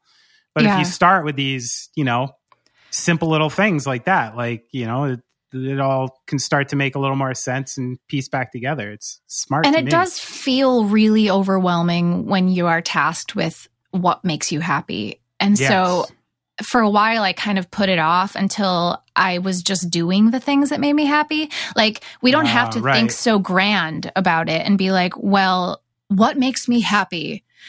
right. Huh. Uh, you know, and then you then you kind of spiral because you're like, that's such a huge question. That's not a lot different than like, who are you as a solo artist? And you're like, Right, right. I don't fucking know. But it's like, okay, well, what would you do if everybody around you was annoying you and you could do anything you want? Would Yeah. you just lie down or would you paint your nails or would you take a bath or would you go for a walk? Yeah, yeah. like yeah. that's what makes you happy. It's it really is that simple. Order Huh. yourself those dumplings from that spot you Right. rarely go to, like you know. what would you do if nobody was watching is Yeah. what probably makes you happy that's And so- interesting yeah. And so Joe and I essentially like created that at like nine o'clock every night. Right, it's like I go upstairs, you stay downstairs. That's Huh. and that's what. And I, I mean, and also that also kind of having when you find out that answer, you realize that when you put it into practice, you're actually setting boundaries. right And does I he never ever come up too early though you're like get the fuck No, out of he never does. I never Not even yet. see him until the morning. Like Okay. I, I straight up like I'm passed out. yeah he's good like but I realized like I, I've never been good at setting boundaries and I've never Right. understood how people can. And then I Mhm. just realized it's just prioritizing yourself. And especially during the pandemic where everybody's got a different comfort level, it's totally fine to be on a different page with someone else. But as long as you don't do anything that you don't want to do and and you respect other people's way of doing it and they respect yours, that's boundary setting. And holy Yeah. shit. Holy shit, it's the best thing ever. I, I feel like I got drunk with with boundary power. My therapist kind of recently I have to tell you that my therapist and I had like the breakup talk oh, which I didn't I wasn't really expecting because she was like she's about to go on maternity leave and she was just like so what do you think and I was like what do you mean and she's like like what do you want from from from me like it's like what are you doing to help with your anxiety and I was like dude setting boundaries is the best shit ever and she's like Right. I know I've been telling you that for the past year and a half Right. but like now that you are putting this into practice like what's what is left for me to tell Mhm. you and i was Wow. like fuck wow but it was also like really nice because i never was good at setting boundaries and i am surprised to learn how easy it actually is and how well ask you, like, respected what- everybody do- is about it. What prevent like like before you know kind of this revelation about it or i mean it sounds actually like more of a progression not a revelation but Mhm. um like what was holding you back before? Was it guilt? Um, there was definitely guilt when it comes to interpersonal relationships and family relationships. And then, I mean, there's a whole can of worms that we could open up being a woman in the music industry Yeah, about right. not being able to set proper boundaries because you Mhm. want to make sure like and and I mean don't get me wrong there were some boundaries that were absolutely set but at the same time like the risk of you know taking lower paying jobs because you knew that if you didn't take it somebody else would Mhm. um, and and trying to prioritize opportunity over self worth. Um, Mm. And I think I'm finally at a point where when I'm starting to put myself first and when I'm starting to get some support behind my solo work is when I'm finally able to be like, oh, I'm allowed to like, not that I ever think I'm going to 180 and become like the biggest diva in the world, but you know, you can you can actually have an opinion that people can respect if you do it the right way. I think you should just go full on fucking beyonce shit Only only the blue M&Ms. just go way over the top Yeah. with it So my No, rider shouldn't just be one bottle of water and a bag of Hippeas. no well we know how writers work you're paying for that shit anyway it so- really looks so sad when you go into my dressing room and they're like, "You really just want one bag of chips and two You know bottles what of you water." are? All right, You're smart, okay? Thank you know what every band who has too much shit in their backstage does? Spend way too much money. It's not like that shit's free. You're still Mhm. paying for it. It's not like it just Mhm. shows up like a unicorn. So yeah, and you think you're going to eat cheese every night and not come No. home feeling like shit? no, you can't. Like, how are you going to get a block of Cracker Barrel every night? It's too much Oof. cheese. It's Oof. just too much cheese. It's too I mean, much I just can't even think about the havoc that's wreaking on your regularity. Oh, I'm a drummer. You know, it's not like like I, I do a lot of tooting up there. Sometimes it does happen. it does happen. I can't. I can't. Not At least you it. get to sit down. I know it is nice, and I can. All I gotta do is just like lift the hi hat leg. It's very inconspicuous. um, that was a lot of fun. Thank you. Yeah, thank and you honestly, really, me. it was really enlightening, and it's nice to nice to hear you fucking being a boss. I like it, and I can't wait to see what's coming. Thanks. It feels really good to kind of feel like even in this nonsense, you can find a way, you know? I love it. My single mom is giving you a fist bump right now. Aw. but uh, thanks, no, Kayleigh. thank you so much. Nah. I really, really appreciate it. Dad, do you know that Brad's father is a biblical archaeologist? Wow. Pretty funky, huh? No kidding. That Yeah. was his doctorate, yes. What's the weirdest thing you just had sitting around your house as a result? The weirdest thing, ugh.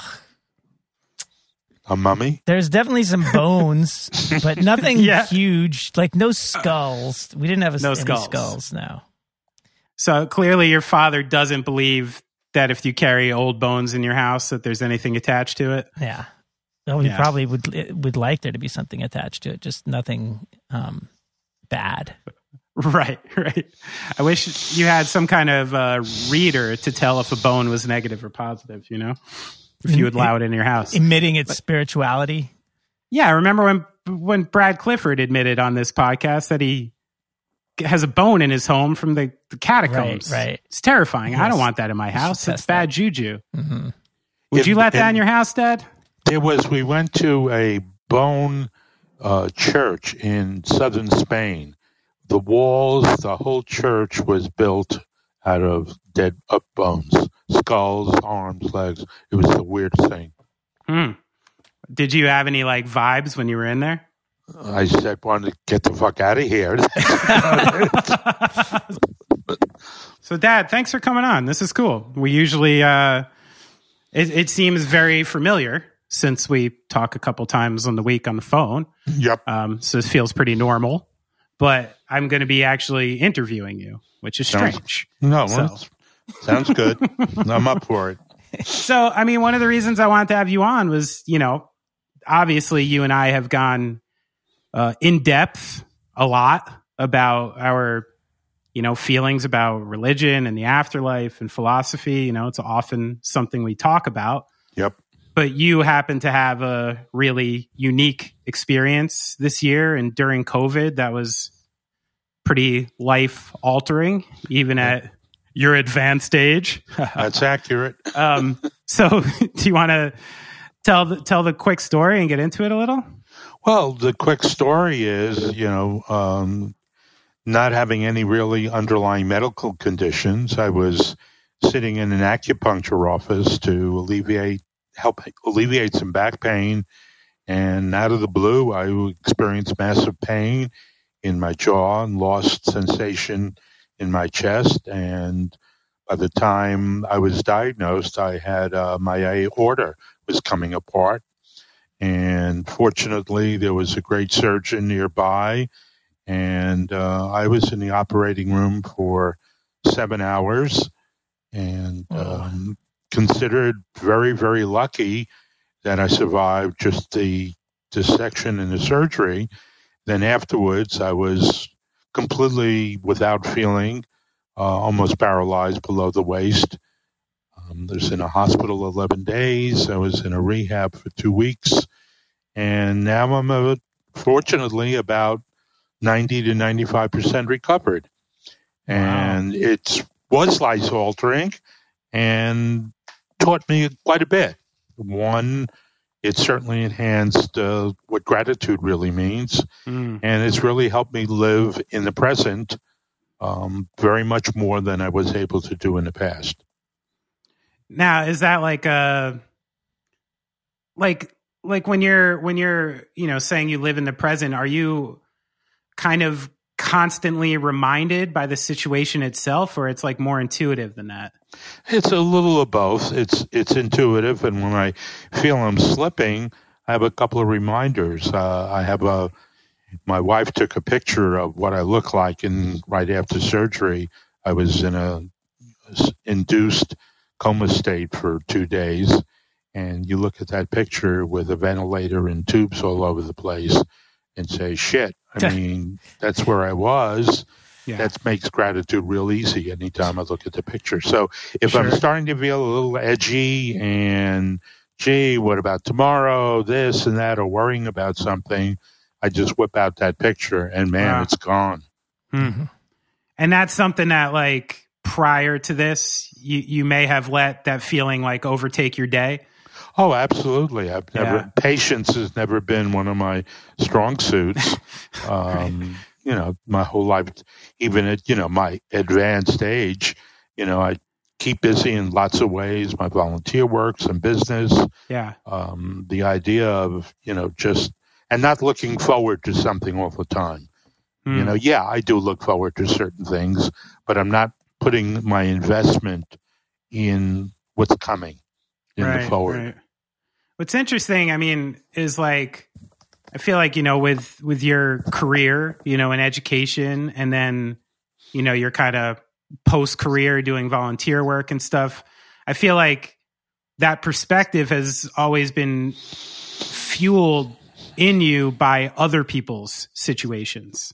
You know, like like I see the pain in other people and I can help and it gives me perspective. Is this like the first time you can see it for yourself and not via like other people? That's a great point. I think you're right.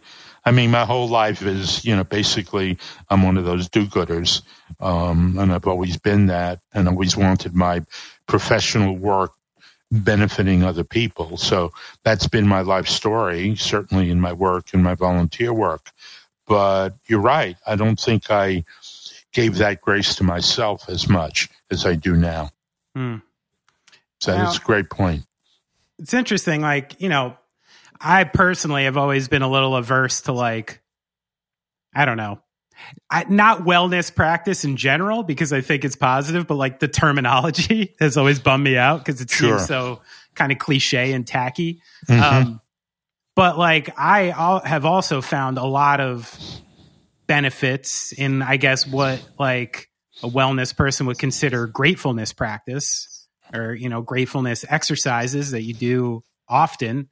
Like, have you implemented anything like that in like your day to day just to, Well, a couple of things when I was in rehab and I really could not move. They used to, they needed a mechanical device just to get me out of the bed into a chair and back and forth. right? Um, and then, you know, I would be, you know, I'd shit in the bed.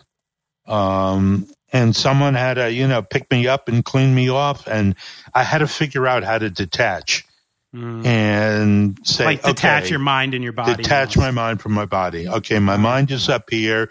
There's these two underpaid CNA women, you know, cleaning my ass, and I can't think about that. I just got to Right. go somewhere else. They'll do their business. I'll say thank you and just move on and not get involved and, and think about what's happening and just separate my mind from my body. Where did you find yourself that going? just thinking, you know, just brain stuff, what's going on, politics, just thinking. It Okay. didn't take much just to get lost in my own thoughts. Sure. And, you know, when they're done, they're done. I said thank you. And that's it. And I didn't let it overly upset me. And, you know, you know me, I'm an independent person. I don't like people doing things for me. Mm. So it was an extra step to even get there to, to have this done to me without freaking out yeah, but yeah. I managed. And then if I got tense, I did some, mind, you know, mindful breathing, which is, is helpful. And I, I know how to do that. And I do that from time to time. I'm not a big meditation person, but I can from time to time uh, use some mindful breathing when I'm feeling a little anxious in that. So I did more of that. And the detachment worked. and I settled back and allowed things to happen. Hmm. So yeah, you know that that was got me through that very awful period. Do you think in like a broader context, like you know, you could offer that type of solution for anyone in any situation? I, I don't know. It, you know, that's a good question. I think so. I think you could. I'm not sure how you train a person to do that, but just certainly su- suggest how they frame what's happening to them with a different set of lenses. Mm. So instead of saying I'm a helpless, oh gee, I hate people having to do this, or this is my private parts, and God forbid people are looking at it, you know, you got to just say, wait a minute, you know, these are people taking care of some biological needs because I can't right now, and that doesn't change who I am as a human being. That's Right. in my soul, in my head, in my thoughts, and Hmm. does not change me of who I am and the kind of person I am. Right, right. It's interesting. Um, did you like? Did you just like abandon like resolutions this year because it's just too obvious? Or you? well, I used, uh, uh, you know, in, in my work in my men's group, Yeah. uh, we use the word, I use the word intention rather than resolution. Resolution is too absolute. People forget a date. So when we, in, in my men's group, we raised at our last meeting, we talked about, without writing anything down, some intentions for the year, a bigger Mhm. picture.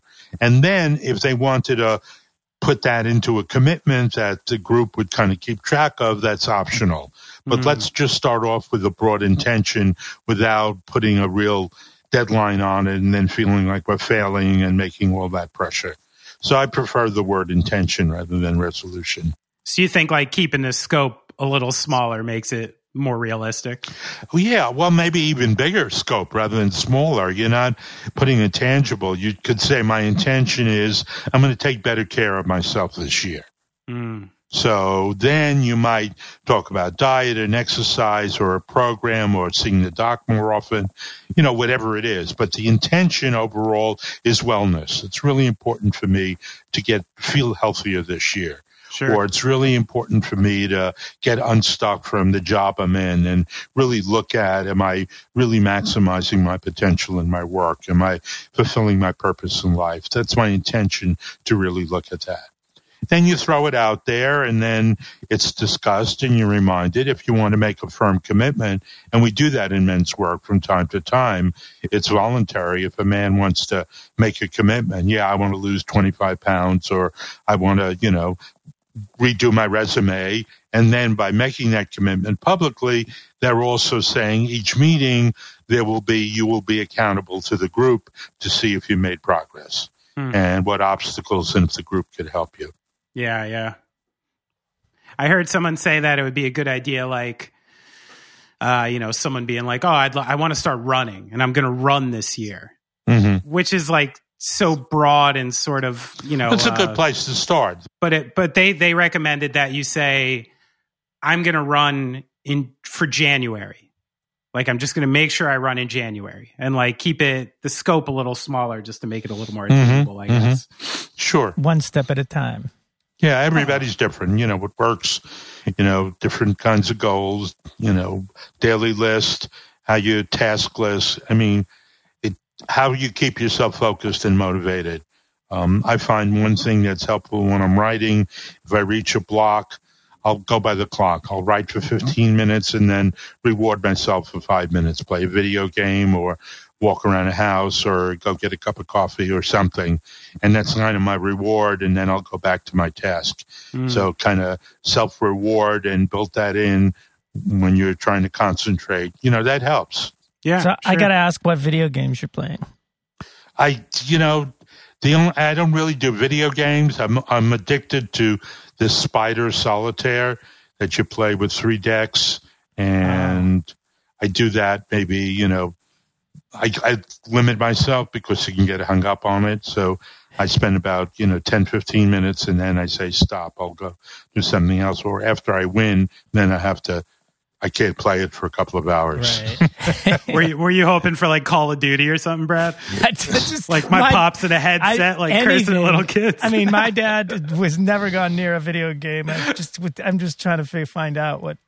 Yeah, and it got started because I was in a study, uh, uh, a study on Alzheimer's that I volunteered as a subject, and one of the things that they were doing the experimental treatment, the treatment group was there was a series of they're not really a video games, they're video puzzles Right. you play on a computer, and the premise of the study is that folks engage in these uh, video things for a certain number of hours a week will slow down any chance of dementia. Ah, And that I participated in that study, and that I dropped out because I thought the study was not well designed because they kept repeating the same puzzles. And after you master a puzzle a few times, it becomes really boring. So Mm. it kind of defeats the purpose. Right. Like you're you causing? Alzheimer's here. yeah, thank you. It's boring as shit. Yeah. So uh, I dropped out of that. I even called the director and you know played Oh, really? a little bit. I you know hey, and you know I do have a PhD. I do know research design. Let me tell you, you got a flaw in this research. I don't think she was real happy to hear that, but right. I wasn't too open to it. really? right. Yeah. but I did reveal why, and then I dropped out. And then that I said, but on the other hand, if I can find one of those puzzles that I do find engaging Mm. Right. and does change and challenge me, I'll make a point of doing some time on it every day and make it a little reward because I think the basic premise of certain activities are good for the brain. Uh, Yeah. You know, in the aging process, you know, makes sense. I think that's an important thing to remember too with like overall wellness is you know, people always put it in this box like, oh, you know, you have to wear comfortable pants and ring these bells and sit in this place for 30 minutes in silence to be able to, you know, achieve some peace in your mind or something. When in reality, for some people, you know, 20 minutes of Madden could do that. No, you're absolutely right. And I, you, You know, know, like there are like like I, I don't like how limiting it is sometimes. There are you know, Sure. it's one of the reasons I kicked out video games from my life and realized I should probably have them back because Mhm. they were this nice little escape for me that was safe and easy and quick. Yeah, as long as the you other ones manage it, worse. you know, like anything else, as long as you manage it and it becomes, and you learn how to use it in a positive way. But, you know, I did a lot of work and the kids I worked with uh, running two schools for kids with special needs, most of the kids were ADHD and the literature had suggested, you know, you minimize stim because these are kids who are looking for self-stim. And I said, wait a minute. I think there's something wrong here. Maybe some background stim would help them focus because I know it works for me. For example, I do not like silence. I anytime I'm alone or by the computer or reading, I have music on and I tailor the music to what I'm doing. You mm-hmm. know, if I'm really thinking and writing, I'll put on classical. If I'm just kind of doing something loose or reading a novel, then I'll put on something more upbeat. But I Right. cannot sit in a quiet room. It freaks me out. I noticed when I was at the rehab that we had CNN blasting all day long. Right. I just needed the stim, you know, to keep me. So what I did, I bought in, you know, it'll date me a little bit, but you know, in the Walkman days. So I bought, you know, a bunch of Walkmen for one class and had the kids while they were doing their seat work. And these were all ADHD kids with severe behavior problems. When they had the mu- headphones on doing the music, they had much better concentration and task completion of their seat work Yeah. which just kind of proved my hypothesis. Yes, these are kids dying for stim. So if you give them some stim, and you notice kids with ADHD, they could sit in front of a video game for hours right. because they're Yep. getting the stim that their body is not naturally producing.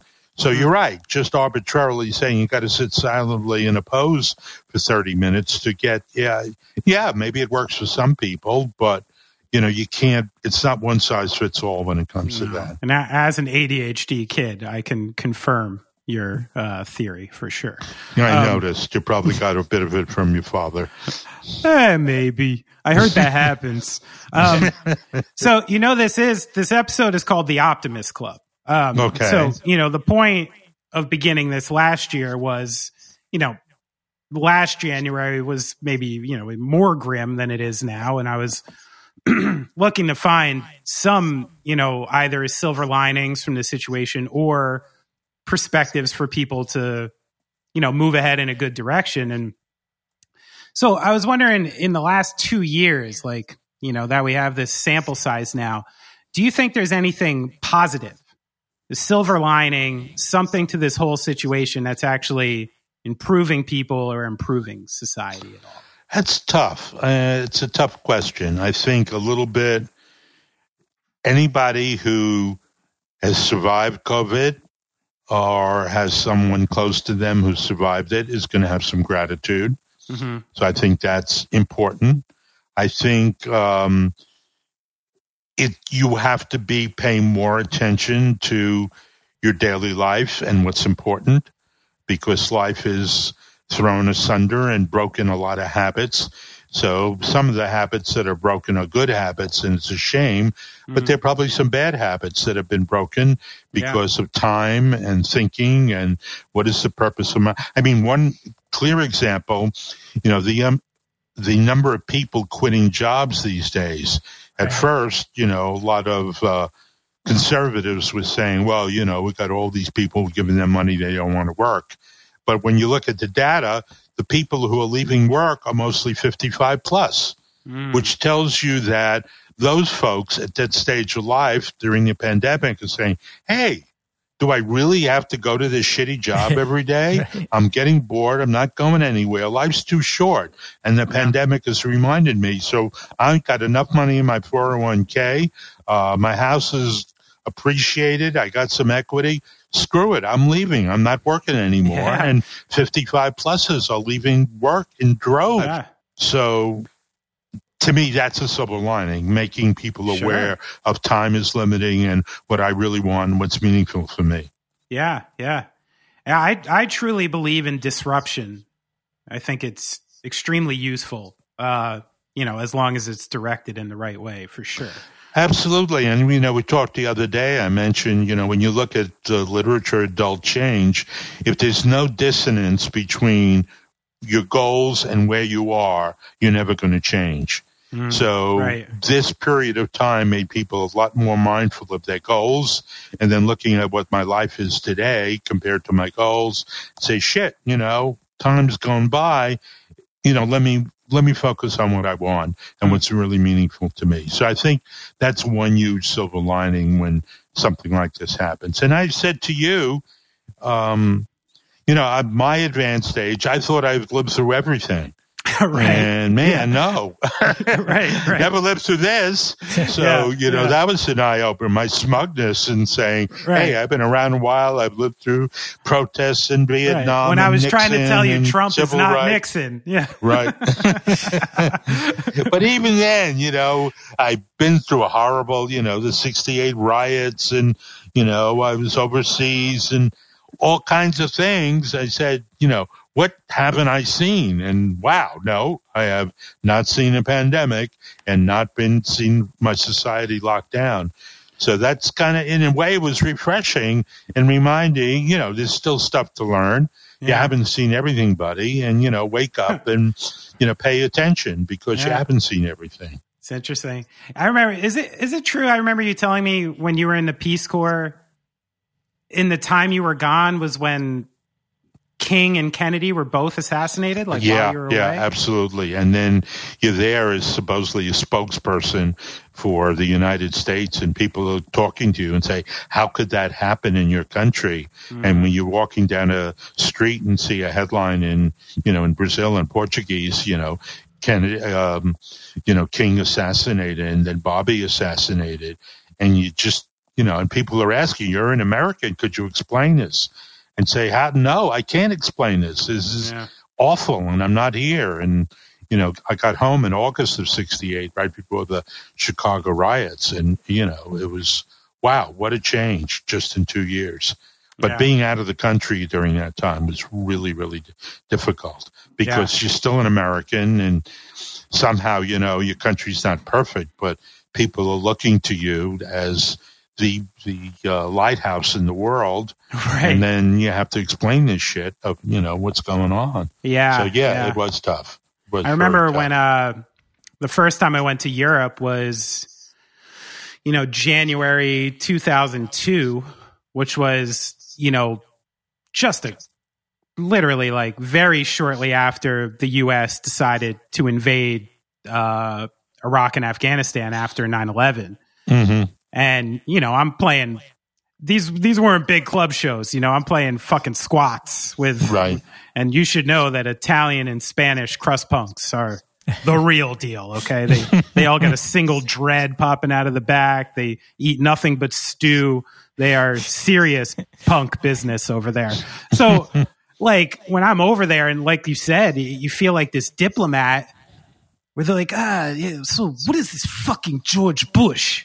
and I'm like, oh my God, Jesus Christ. Like, how am I going to do this right now? And it like with the language barrier and all this, like, there's no way I could make this sound any degree okay. So I used to just kind of put my hands up and be like, yeah, it's, it's the fucking worst. Like, I, I don't know. I don't know what to No, you. you're right on track. I remember years ago we were in um, in Scotland and in the B and B, and there was this German couple there, and they spoke some English, especially the guy, and you know he's kind of talking, feeling me out a little Yeah, bit.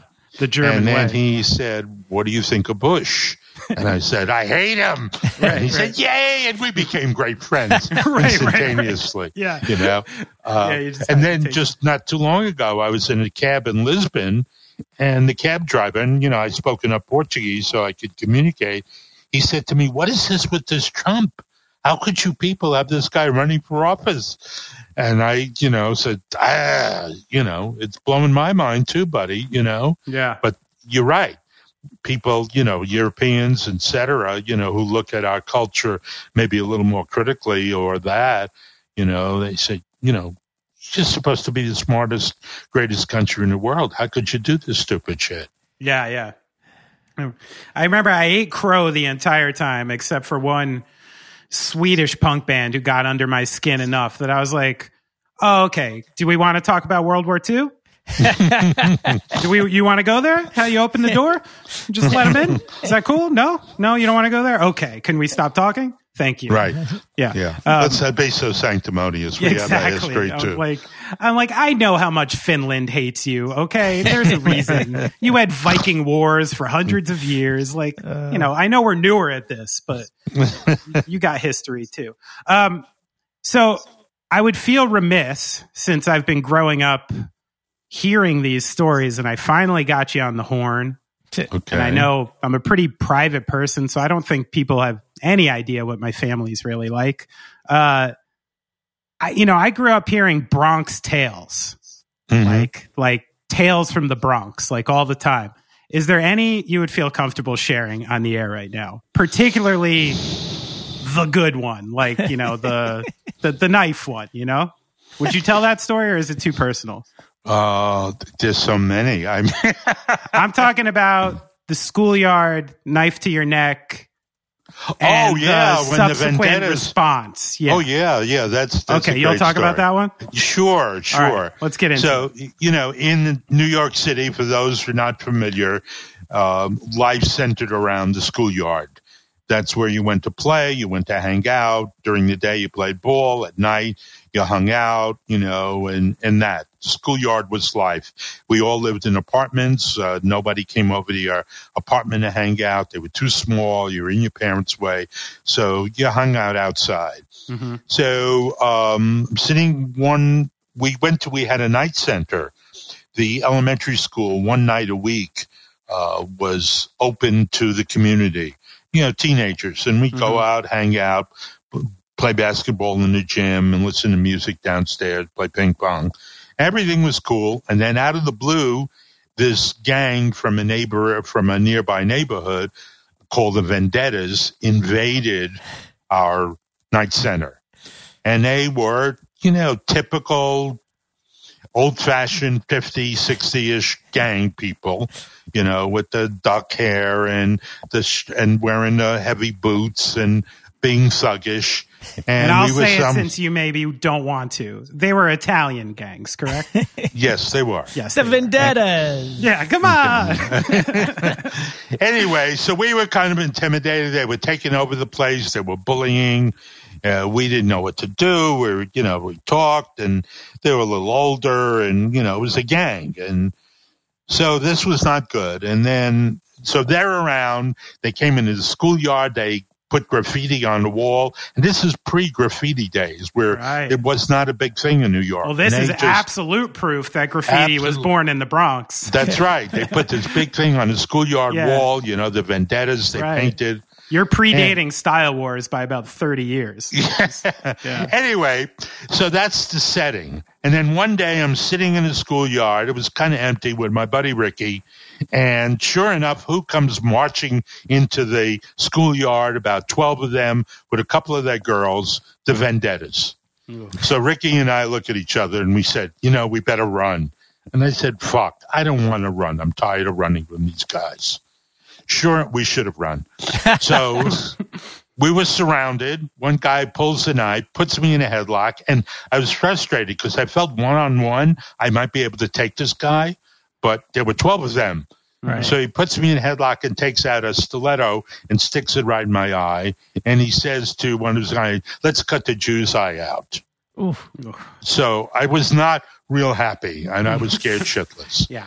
So then the girls said, ah, leave him alone. And they kind of were screwing around and they knew they had terrified us enough and finally let us go. So Ricky and I left and we said, this is it. We're done. We're going to take revenge. We're going to go after these guys. So what do we have to do? So let's organize. So fortunately, Ricky had an older brother with a tough reputation. We knew another friend of ours had an older brother nicknamed the Neck in the neighborhood. Because when he came down the street, he was all neck. Oh. And then there was Koski the plumber. You know, these were some of the older brothers we recruited. And all of us decided. Like working class guys. Like, yeah, that we are this Friday night, we're kicking the shit out of the vendettas.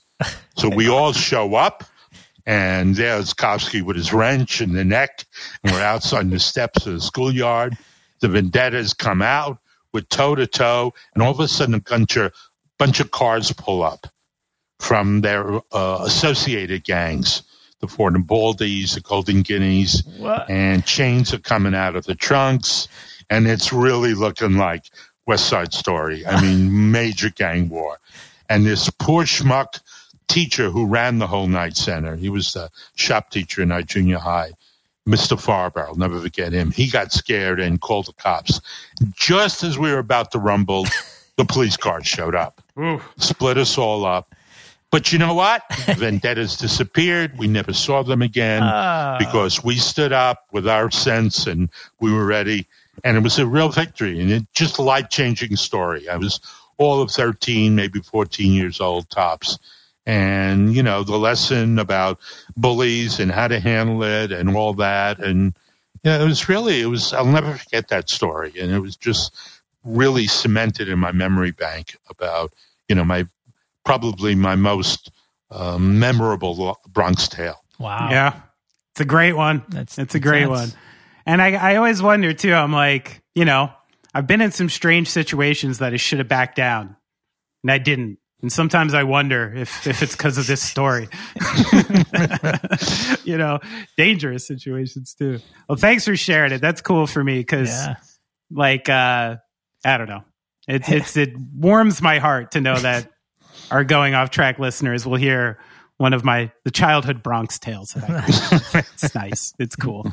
Well, pops, we're at about thirty minutes, and this is a shorter one because we do a few people. But thanks for doing this. No, no, it's fun. I enjoyed Good. it. I'm glad you had a good time, and I hope I see you soon. Okay, take care, Brad.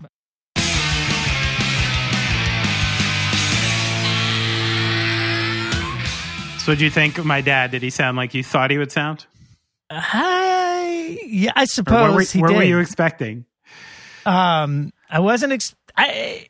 That's a tough one. What was I expecting? I was expecting something not far off from that. I think Okay. I wasn't surprised when I heard his voice. Let's put it that Right. way.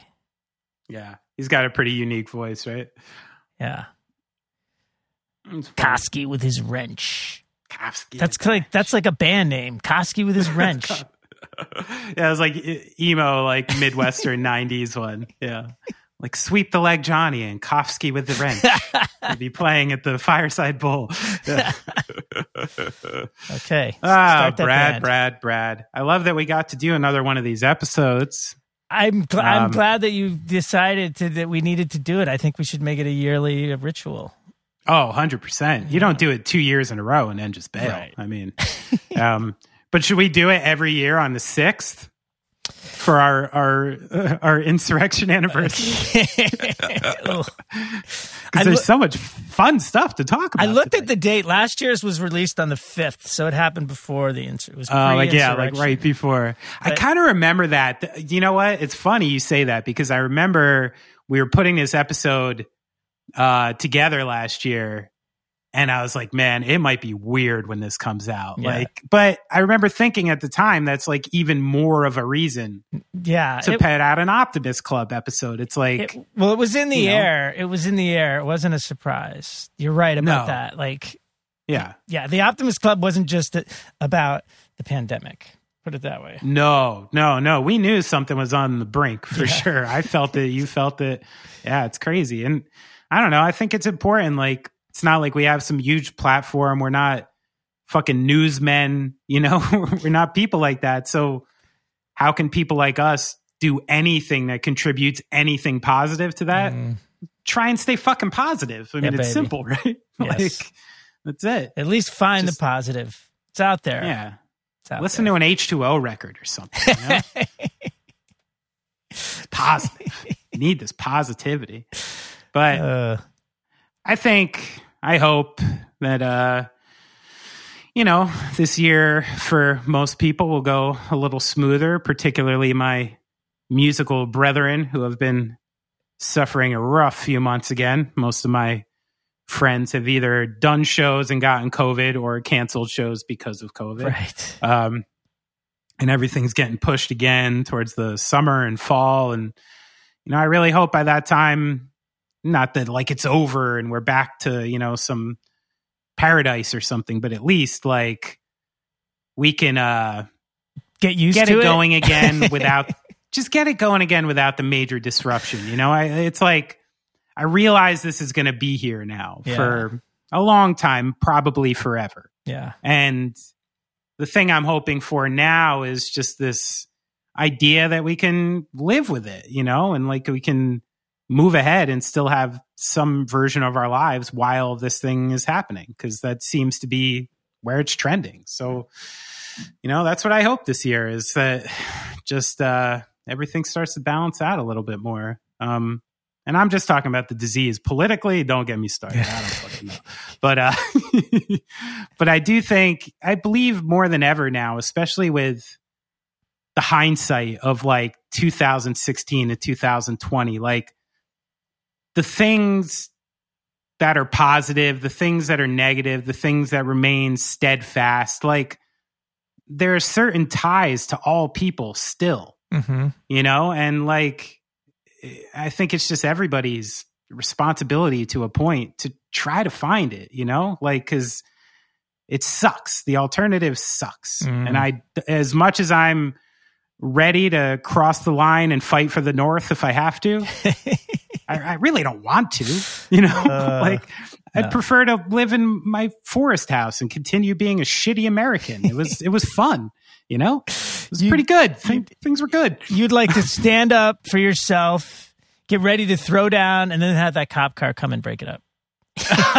yes, yes, the metaphorical life cop car. Oh, yeah, please. for sure. I think so. I think so. Kofsky, we all need Kofsky coming in the neck. Oh man, we all need a friend like the neck. Me and you need a guy like Oh that. yeah, I've I got a few guys that are close to the neck. you do? Yeah, I got. There's a couple of guys I could probably call if I really got desperate. Wow, But, I'm uh, curious.